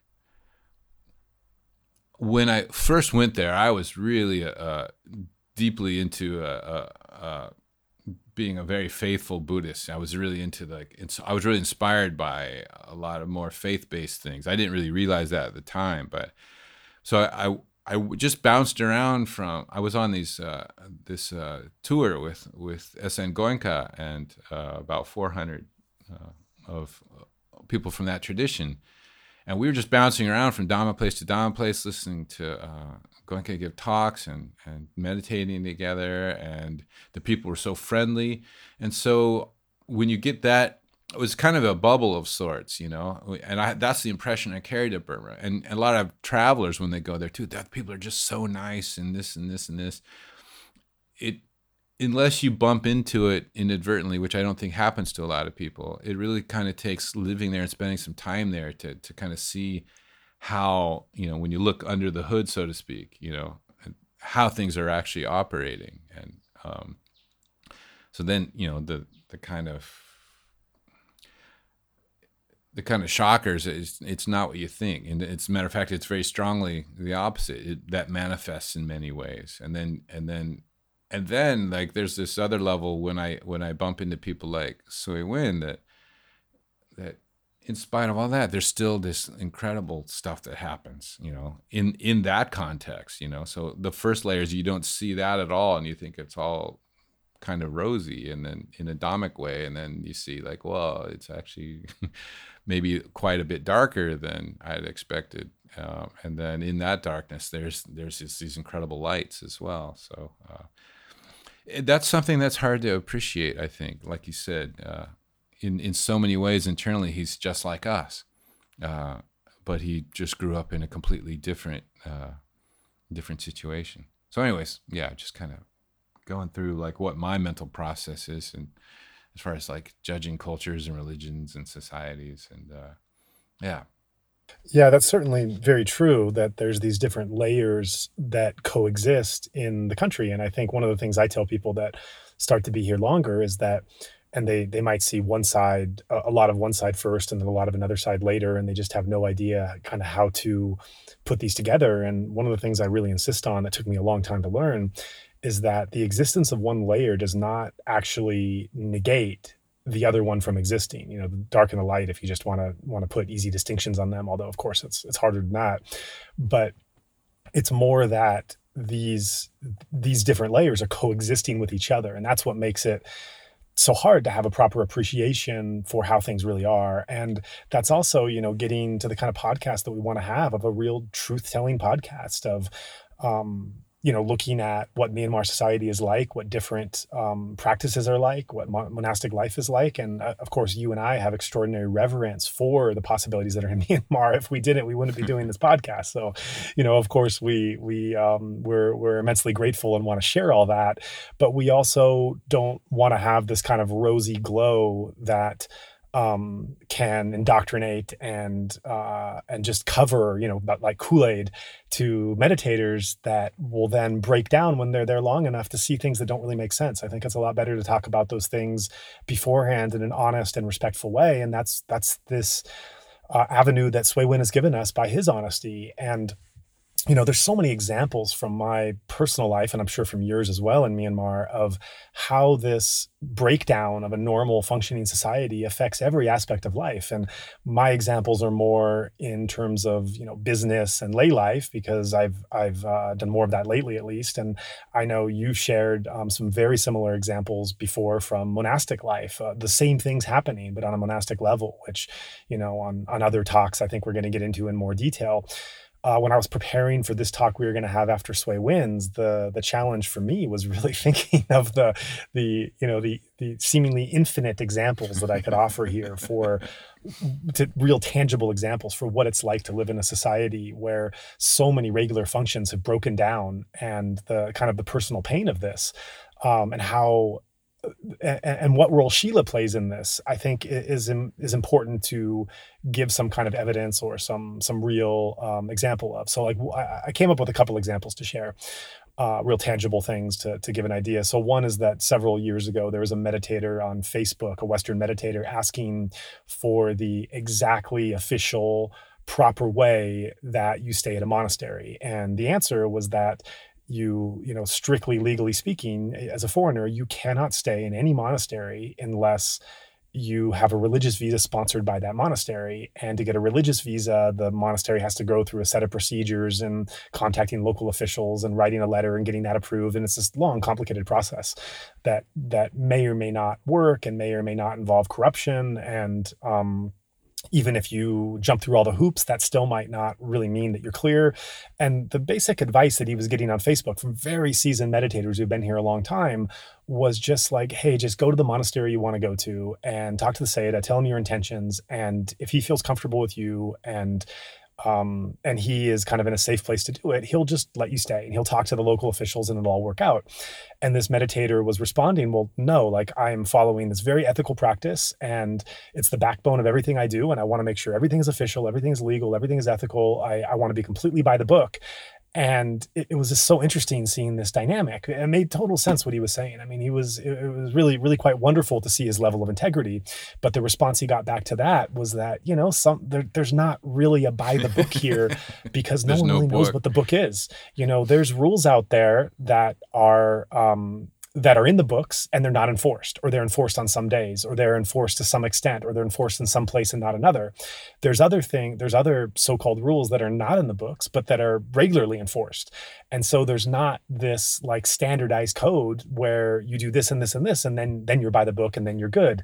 Um you know in my own life that's that's that's an example from a meditator out there talking on facebook. And in my own life the level of difficulty that we've had in dealing with not really knowing how things are supposed to run, you know, make an endless confusion of where um, there might be licenses given for cars or driving licenses or businesses or homes or something like that and then all of a sudden one day they'll just say um, you know someone seemingly someone somewhere wants money and they'll just say every single license that we've ever issued is invalid and you have until this period to get new licenses of course jumping through more hoops and paying more money. And often if you're a foreigner those um, the, the, the protocol is not really clear and you have to hire a so-called agent where you you know pay more money on top of that to get these things passed. And um, and, and so being a meditator who wants to live an ethical life the what this is all coming to and where where it's kind of the, the underlying point of why I'm telling these stories is that if you want to live very ethically, know what the code is, follow the code, do the right thing, um, because of some of the ways that these systems aren't functioning, it's very hard to do that. And so, this uh, uh when Swe Win talked about the um, some of the poor ways that Shila are being followed here, and a reason for why um, uh, why things weren't the way that meditators might might expect them to be, this thought arose, this this memory arose that um, when you're when you're operating in a country where the system is not really codified and functioning the way that it should be, it makes it harder to live a real ethical life full of Sila because you don't really know what the right way forward is and you um, and the more you kind of stick your head up and try to ask and try to find out and try to make sure that every procedure is done the the same way, that might actually get you into more of a mess. And so, um, and so the the you know, and and and it's been one of my learnings in Burma, and also talking to him, this came about as well. That that was really a new learning for me in my maturation, um, which I had never really thought before is that the the stability of the society and the the kind of the justice and the fairness of the society actually affects in some way the degree to which you are able to follow certain kinds of Sila and that you can trust that you would live in a certain kind of society that would not uh, impinge on you and push you into a certain kind of area or decision making where it would be harder to know how to follow proper Sila because um, the normal functions are not as clear and as straightforward as they can be. Um, and so hearing that part of the talk definitely referenced a lot of past experiences and thoughts that I've had in being here. That's right. And it, I mean, and you would have, if you've never lived, if someone's never lived in this kind of culture, uh, here in Thailand, you know, I, I uh, corruption is is fairly standardized. I mean, no one really likes it, but it's it's an accepted part of life. That's just how it is. If you need certain things, you have to pay bribes. And especially if they have leverage on you, they're going to make you pay more of a bribe. And so, um, and it's not always the case. And and so, but the important thing is like, where's that line? You know, and that line has to be discerned often in real time you know and am i acting out of greed or, or fear or, or or you know am i really being coerced into this or am i being greedy here you know like and so we, we can't it's it's a what i realize it's like a, it's a luxury to have been brought up in a just society absolutely and and with the dominant mind that the the the um the proclivity of human beings is towards greed, aversion, and delusion.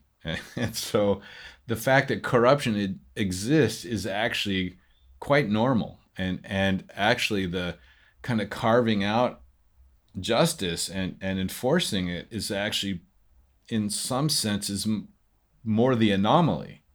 But it's just what I grew up in, so it's a kind of a shocker when I when I come out of that. But as I look around the world, I think I think greed tends to dominate uh, and and and so at a personal level, it's like one, it's just like really trying to be able to see the truth of something. It might not be pretty, but like this is real, you know, and then making some kind of peace with that. Doesn't mean condoning it, right? But this is making peace with, yeah, I accept that this is how it is. And then how do I negotiate that? Again, it's more of a, it's not, we can't be children there. We have to grow up a little bit and make some decisions on our own. And those decisions uh, take discernment that might be different in different scenarios. Um, and really kind of basing our sila on on wisdom that arises from our experience of gaining wisdom and applying it in the moment and applying it in different ways. That's a lot more difficult in the beginning than just relying on a set of rules, which is what we're used to. We're not forced to to have this discernment. And so in a way that's that's kind of a gift right it's more difficult it's disappointing at first if you've come you know i came from a different culture uh, but in the end i think there's a, a deeper appreciation not appreciation is the wrong word understanding of of how the world is how humans are what lobha dosa moha is how it operates and how strong it is and then how we can navigate that again, it might be annoying at first not to have these kind of clear guidelines, but in the end, we become more stronger in our application of sila if it's not coming externally um, kind of codified for us. Right. And I think one of the learnings I had in living in society and also in hearing from Swe Win is that when you're living in a just society, the decision of kind of how moral and ethical to be is kind of your own. You're you're generally not put in a situation where um, things are unclear and uh, you're pushed in one way or another to uh, to not really know what the correct procedure is and to uh, to have the sense of grayness when you're in a just society it's really you, if you're if you're acting unethically that's really an independent decision most of the time coming from you. But um, when there is not a level of Shila followed at higher levels in the way procedures are happening then sometimes it's it's just very very difficult to to find uh, the correct way of acting when you don't feel that there's a system in place that's looking out after you. And of course, in Western countries, we criticize those systems a lot, and justly so, and there's a lot of holes in them. But how well they work and how repeatedly are something you don't really appreciate until you spend time in cultures where that's not the case. That being said, I, I was really curious and interested when Swe Win talked about the, uh, you know, he, he, he talked along these parallel tracks of um, the practice of meditation and mindfulness, and then kind of having activism towards uh, wanting to create a more just um, and uh, and better society.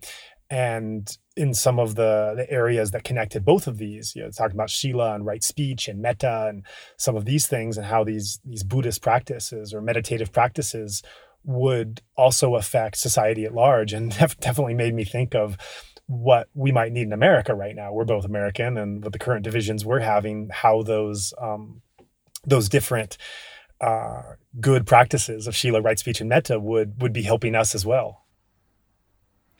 Right. I think what inside of that one one really good learning is you know we I think growing up in that kind of controlled uh, justice and, and I'm not saying by any means that that there's justice for everyone in America. I'm I'm white male uh, so there's a ton of privilege that I have. That I want to recognize that. But from for the privilege class, there's it, there's one set, and so I'm not saying America's perfect, but when you compare it to uh, coming to these places, it's really easy to be judgmental uh, and to have an expectation. Uh, and so, what Swe Win brings to that activism isn't this blame kind of and victimization kind of thing. He said very clearly, we are all dictators, you know, and this is like what he means by that, what he says, like it's we're only a few conditions away from being and doing horrible things. So I think yeah, how do I want to say this? Yeah, coming from one set of conditions, it's easy to judge another set, but but actually forgetting it's easy to forget that if you grew up in those conditions, if you grew up in the conditions that the dictator did, in, if you had the same internal and external conditions and the same opportunities, you could easily be a dictator. And and it's that kind of wisdom that he brings to his activism. And I think I mean that's that's incredible to me you know he says we ha- he talked about it in more simple terms about just being clean you know like if we're going to clean up society we got to clean up ourselves and you really have to understand the human condition overall and and so you know because it's so easily this division you're talking about in our culture it's just so easy to demonize the other side and i think that's where you know we don't come back together we're not really trying to understand you know i, I could go into some very you know a lot of details about what's going on in America. I won't right here, but uh, but yeah, absolutely.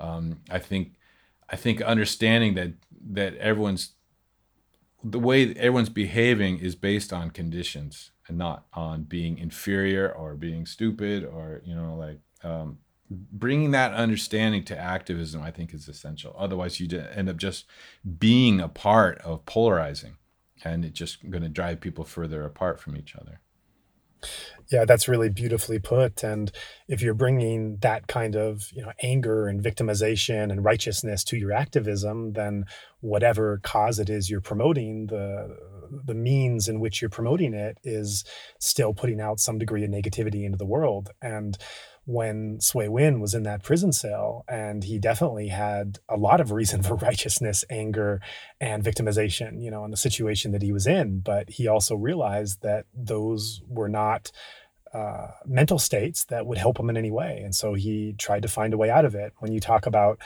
uh, when you Zach talk about being um, a, product of our conditions, uh, whatever whatever culture that is, we're all dictators, and and coming from certain kind of conditions, we have uh, the potential to be shaped in certain ways, this practice, this practice of liberation that all of us are following, that are going about some kind of meditative work in line with the Buddha, this is a process of removing those conditions if we're doing it right. Uh, this is a process of of looking into what, not replacing it with one set of conditions to another, but looking at how that mind is conditioned and trying to get to to an unconditioned state, or at least to see things moment to moment that are unconditioned and um, on the flip side of that, also having an understanding or a sympathy, not excusing or condoning the behavior, but having some kind of understanding that people are acting according to their conditions, even when we don't like it very much, even when we're seeing corruption or uh, violence or um, sectarianism or something else that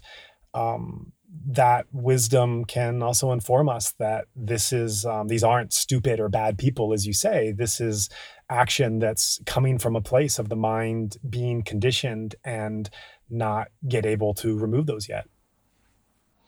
Right. I think it it takes some inner reflection but oftentimes well i should say it like this i don't always do this. And when i don't i end up in trouble. But when i can i reflect on what am I seeing here in this other person that I, that aversion is arising from? I'm seeing some kind of defilement, and and it's not so it's it's not even so general that yeah there's dosa and I also have dosa. It's like there's dosa or lobha in this particular way. There's greed in this particular way, and even though mine doesn't manifest the same, there are similar conditions in my life that I can actually point to that that I have some degree of of greed in, or or aversion in the same way. Um, it may not be exactly the same, but it's so it's not just this i can relate to it in the most general terms i can get even a little more specific and and their shades of gray and you know so so Swe Win could realize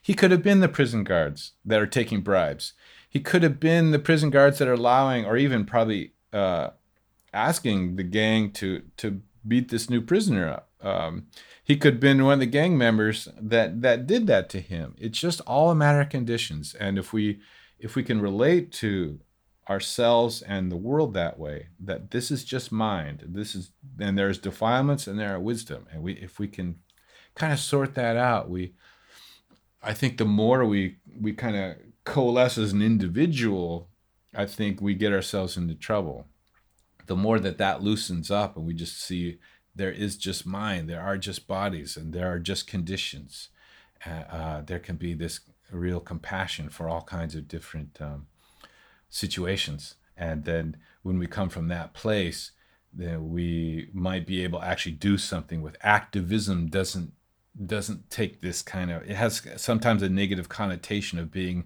opposition or confrontation it can be actually quite an act of compassion and empathy for ourselves and the other so i, I really think there's a lot of healing uh, it takes that kind of wisdom in the activism to be helpful and healing. Right, right. And just as you're interpreting activism that way, I also want to give a certain kind of reinterpretation or clarification of another word of rebel. You know, rebel can be can have the connotation of being something that whatever you put in front of me, I'm just going to take the opposite side. I'm going to rebel against it. But rebel can also be a way of uh, not following the conditions that the mind is setting out for you. And I think we really see this definition of rebel in Swe Win. Um, certainly we saw it within the story, but if we stand back and take a wider perspective and some things we didn't get a chance to get into in the uh, in the talk, are covered a little bit in my introduction before it uh, we look at what he's doing today, and he's really one of the on the forefront of uh, Bamar, you know, the ethnic um, Burmese people in the country that are, um, are are calling out the nationalism that has taken over some of the uh, you know anti-Muslim and pro 969 movement, and he has really been at the forefront of criticizing that at a great expense to himself. And it reminds me, you know, it shouldn't be a surprise, I guess, because when we hear about his early, his earlier uh, observations and feelings, he talked about not, and, and even his early days as a meditator, he talked about not really understanding why he needed to show certain kind of respect or deference to seniors or to uh, people with more experience in an area or to even monks who've been in robes for a certain amount of time. He really wanted to see the um, uh, to him, it was really the, uh, the, the value or the content of the person's ideas or actions uh, more than you know their resume or their CV. And so, with that, you know, he's uh, he's put himself uh, by by standing by his ideals in his role as an edit- editor he's been uh, you know as mentioned in the in the introduction he was sued and um, that was great personal expense. And he's had assassination attempts at his life i think three weeks before we sat down for the interview. Someone um, took a shot at him. And even while we were doing the interview you know i mentioned at the beginning of our talk zach how the last time I had seen him was when he had to escape under the cover of the night after this George Packer New Yorker article came out well, as we were wrapping up the interview, we had gone on a little bit long in, in the interview, and his uh, his wife and his daughter were asleep in the car outside, and I had really encouraged him several times to come in and and and sit outside the studio and relax and but he didn't want to wake wake his daughter up and he couldn't contact his wife and daughter because in the studio of course there's no phone so we we don't have any contact. And as the interview went on longer i think eventually that interview was interrupted by his daughter walking into the studio. Well his wife and daughter were justifiably quite concerned about um, this interview with someone that they had never met going on a little bit too long. And the recent um, uh, attempts on his life and um, and uh, and such. And so um, and so our our interview was uh, we, were, we were coming to the end anyway, and it was happily interrupted by his daughter walking into the room. I think some of that was caught on audio, but it also is just kind of a testament to this guy's courage and his convictions. And you know, we talk about a hero's journey. This guy is a true hero. He's a hero in in the mundane sense of what he's doing, and um, and he's also taken his own hero's journey on a spiritual path. I was wondering what happened at the end there. It was a little uh, unclear in the in listening to it. Uh, I'm glad you uh, glad you cleared that up. Uh, but yeah, I can appreciate also that It's one thing to sit in comfort and then talk about uh, and and even even act on uh, our our best intentions. So how do we respond when things get tough? You know, and this is this is also a question I have during this current crisis. You know, like how how is our mind right now? And what's good for us in mind right now because things are a little tough right now for a lot of people. For are the current crisis you're, you're meaning the current coronavirus people yeah. might be listening to this at different times you're referring to coronavirus yeah, right. the coronavirus pandemic yeah thanks.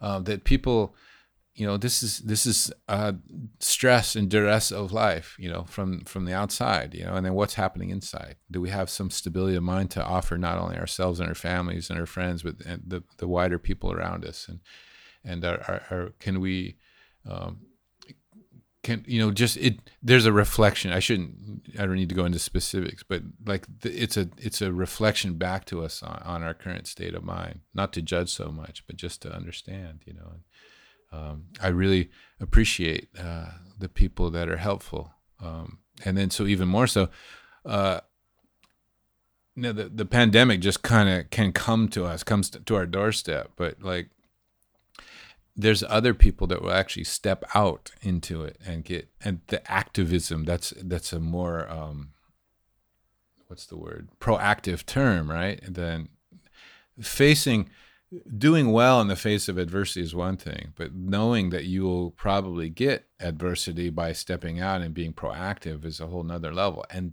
and that life does call for that sometimes um, and so i just have a lot of admiration for that willingness to to be out on those margins and you know because a lot of the people because with wisdom though right? So he would have compassion for people that that believe that way. There is a, a narrative in the nationalism you know that that emotionally makes sense to a lot of people obviously you know? And, and you have to understand that if you're going to reach these people and and show them that there's a better way if you if you negate their ideas, you're also negating their feelings right off the bat. And so, um, yeah. So, and we have to understand that these groups, he's uh, he's challenging their ideologies and their methods. You know, um, they're they're not pacifists. They're they're they're violent. Uh, yeah. They they use physical force and up to the point of like burning down villages or burning down buildings at least and and killing. Uh, and and uh, would we would we stand up for that? Like it's a nice reflection. I mean and not to judge ourselves it's not a reflection to beat ourselves up but to like to say like what would i do? What would i do in that situation? Like how how far can i go? Like to get involved in in what's right you know? Um, and there there's a lot of options on what's right but but uh, you know uh, yeah I, I, these are things we often don't have to face. And and uh, yeah we need people like Swe Win so it's nice to to meet and hear his stories so personally. We do we do. And we we we also we need people like him in the world. And we also i don't know if we need but we certainly um you could say we crave or we we benefit from the gift of their speech and opening up the way they do. I mean, what what an absolutely extraordinary, harrowing, beautiful, tragic, you know, ongoing story that that he gives us to reflect about where he's come from and where he's going and what he's standing up for now. And um, you know that that as we've talked about before is combining this practice of dhamma of looking within and taking responsibility within and and taking those conditions off of yourself, freeing yourself, liberating yourself, as you're also uh, taking the activism outside for people that um, that maybe can't speak or stand for themselves, and to really want to use that activism to truly make society a better place. Um, promoting a type of activism, as you've said, Zach, that is um, is also mindful of the emotions um, that he's putting out in the world, and uh, and it's just uh, it's just a privilege to be able to hear that. As Swe Win himself said, you know, one of the most beautiful, profound things he said on the podcast to me was talking about I'm, I'm paraphrasing here but there was a line where he talked about how you know yeah he would really like to have that silence of a meditation retreat. He really likes the silence. He really likes to to be able to to sit in that long period of observing himself and observing his own mind as many of us do probably most of the listeners on this podcast appreciate and value that. And yet and yet and yet the thing the rejoinder he said to that was but I have to use my voice. You know, I find I have to use my voice. I can't sit forever in that silence. Of course, he does take advantage of that silence when he can. He's not eschewing it and and um, and uh, th- you know, taking that off the table, but he's having to moderate his own silence and inner work for when he needs to stand up and use that voice and discern that it is not a time for silence in a certain venue or situation. what a contrast silence must be in his life. Uh, something I, I, I can only imagine. Anyways, yeah, it was really nice to get a, a, a peek into that life um, for perspective. You know, it, it, we have some Westerners on here a lot telling their their journeys. It was nice to hear uh, such a. I mean, what a great to hear from a Burmese uh, meditator. What a great story. Uh, uh, like I said, not just a story. It's like a living. You know, this is real really inspiring. Yeah, boy, there's a lot more we can say about it. I know both of us had a few more uh, bullet points um, on each of our sides to uh, to get through to talk about him. I mean, there's just so much filled in that in that hour plus. Um, but I think we're we're good now. I think hopefully we've given some listeners some some more thoughts for reflection, and uh, I know we have some some good ones uh, coming up after this as well. Yeah, looking forward to it all. I enjoyed it. Yeah. Okay. Great. Well, take care. Stay safe practice uh, social distancing, wash your hands, don't touch your face, and all the other uh, public service announcements out there. Thanks. Likewise. Okay. Okay. Take care. You have been listening to the Insight Myanmar podcast. We invite you to rate, review, and share our podcast as every little bit of feedback helps. You can also subscribe to the Insight Myanmar podcast on Apple Podcasts, Spotify, Stitcher, or wherever else you get your podcasts. Also, make sure to check out our website for our complete episodes, including additional text, videos, and other information at www.insightmyanmar.org. That's one word I N S I G H T M Y A N M A R dot O R G. If you cannot find our feed on your podcast player, please let us know and we will ensure that it can be offered there in the future. There was certainly a lot to talk about in this episode, and we'd like to encourage listeners to keep the discussion going. Make a post, suggest a guest, request specific questions, and join in on discussions on our Insight Myanmar podcast Facebook group. And also welcome to join our Facebook and Instagram accounts by the same name of Insight Myanmar. If you're not on Facebook, you can also message us directly at burmadhamma at gmail.com. That's B U R M A D H A M M A at gmail.com. Or if you'd like to start up a discussion group on another platform, let us know and we can share that forum. We would also like to take this time to thank everyone who made this podcast possible, especially our two sound engineers, Martin Combs and Tharng A, along with Zach Hessler, content collaborator and part time co host. Ken Pransky helps with editing, Kishingbat Gamble does our social media templates, and Dragos Bandita and Andre Francois make our sketches. We'd also like to thank everyone who has assisted us bringing the guests who have made up the show thus far, as well as the guests themselves for agreeing to come and share. Finally, we are immensely grateful for the donors who made this entire thing possible. We also remind our listeners that the opinions expressed by our guests are their own and not necessarily reflective of the host or other podcast contributors. If you find the Dhamma interviews we are sharing of value and would like to support our mission, we welcome your contribution. You may give monthly donations at Patreon at www.patreon.com slash insightmyanmar or one-time donations on PayPal at www.paypal.me slash insightmyanmar. In both cases, that's Insight Myanmar, one word. If you are in Myanmar and would like to give a cash donation, please feel free to get in touch with us.